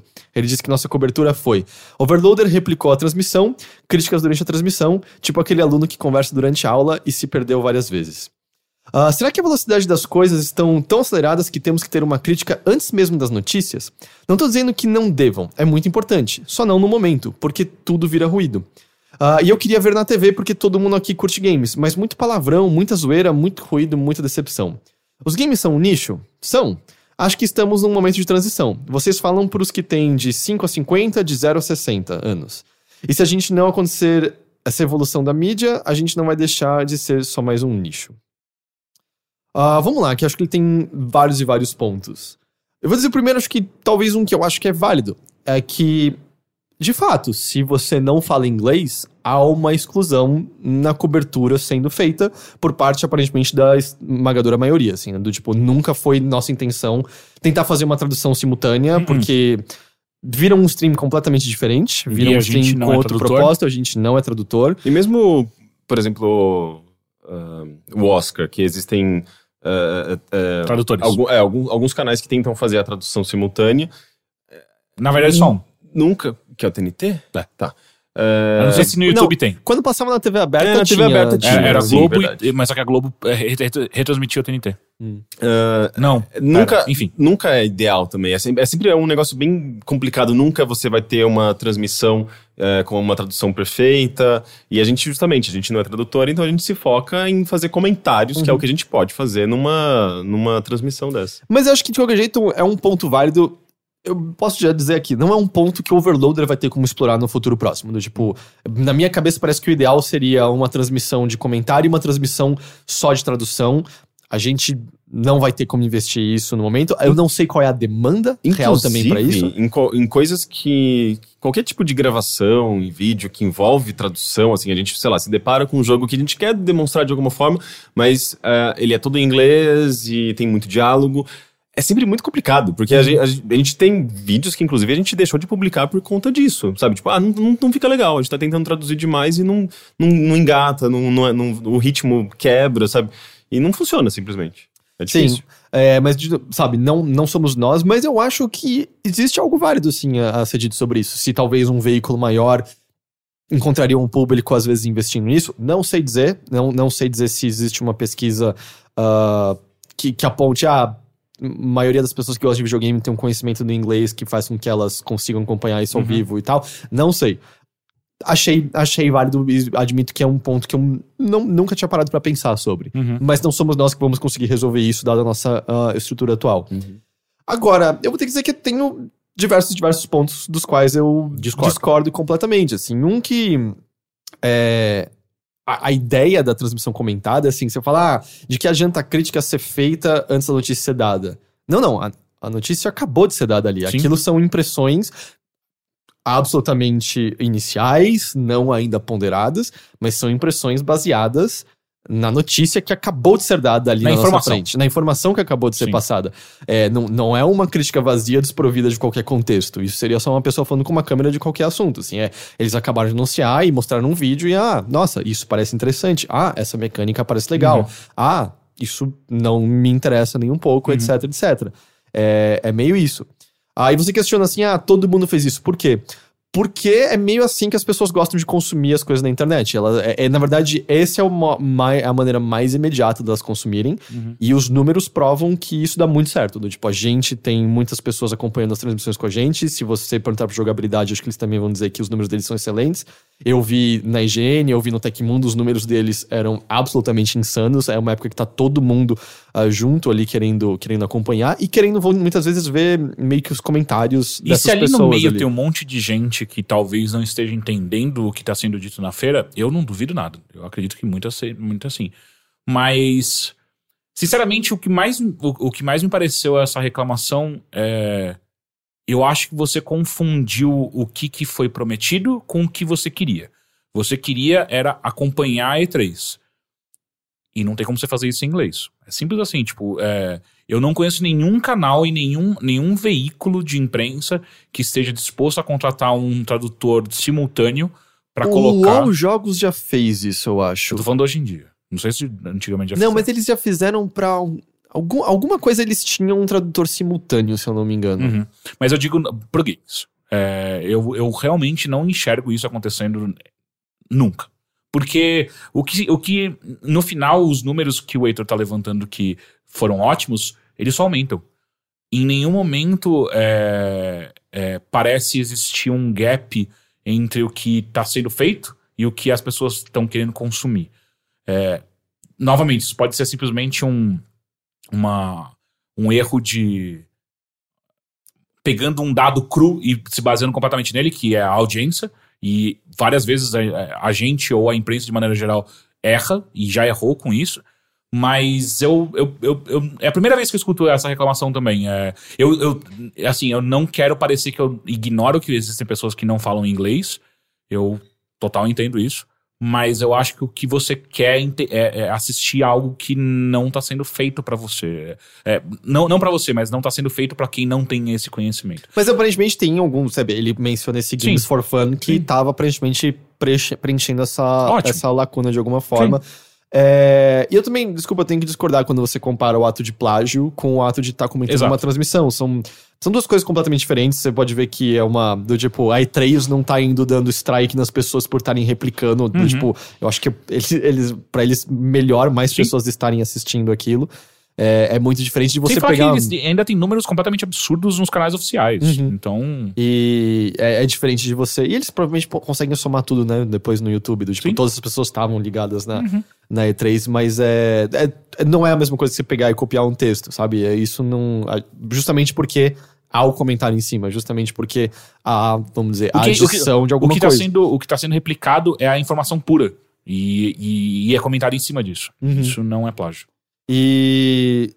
E aí, sei lá, sobre a questão de palavrões, muita zoeira, e você queria ver na TV, eu acho que também é questão de encontrar o. O seu stream, É, do tipo. o seu onde- canal. É. Eu não sei, a gente. Eu não, não sei se a gente fala muito palavrão o tempo todo, mas. a gente fala, fala razoável. mas é, eu também nunca vou querer, do tipo, ficar me cortando seguro, esse tipo é, de é. coisa, sabe? Do tipo, parem de falar esse palavrão É, agora É, o aqui. lance é, que porque a gente, assim, a gente não- é espontâneo e natural. A gente age como a gente agiria em qualquer situação, né? Não é, não é como se a gente incorporasse um personagem ou, uma linguagem específica, porque a gente tem que ser for- formal e sério. Não, a gente é a gente mesmo. É, E a- é e a- a gente não trabalha para um portal, para um. E, e uma- eu acho que Globo. um outro erro que ele comete é quando ele fala que a gente tá falando pra audiência de 0 a 65 anos. É, tal. não, a gente não tá, na A verdade. gente não né? tá, a gente, a gente nunca a gente nunca se colocou como um canal que quer falar com todo mundo. Bem pelo contrário, a gente sempre foi muito claro o quanto a gente a gente gosta de a gente gosta de falar que a gente conhece com quem a gente tá falando e não são poucas as vezes que a gente já fez pesquisas pra ter certeza com base em números com quem a gente tá falando. A E gente as- não tem crianças, basicamente. a Exato, gente tem é. adolescentes, mas não Sim. tem crianças, É, basicamente, não a- a- a- o grosso do nosso público tá entre os seus 18 e 25, 26 anos até 30.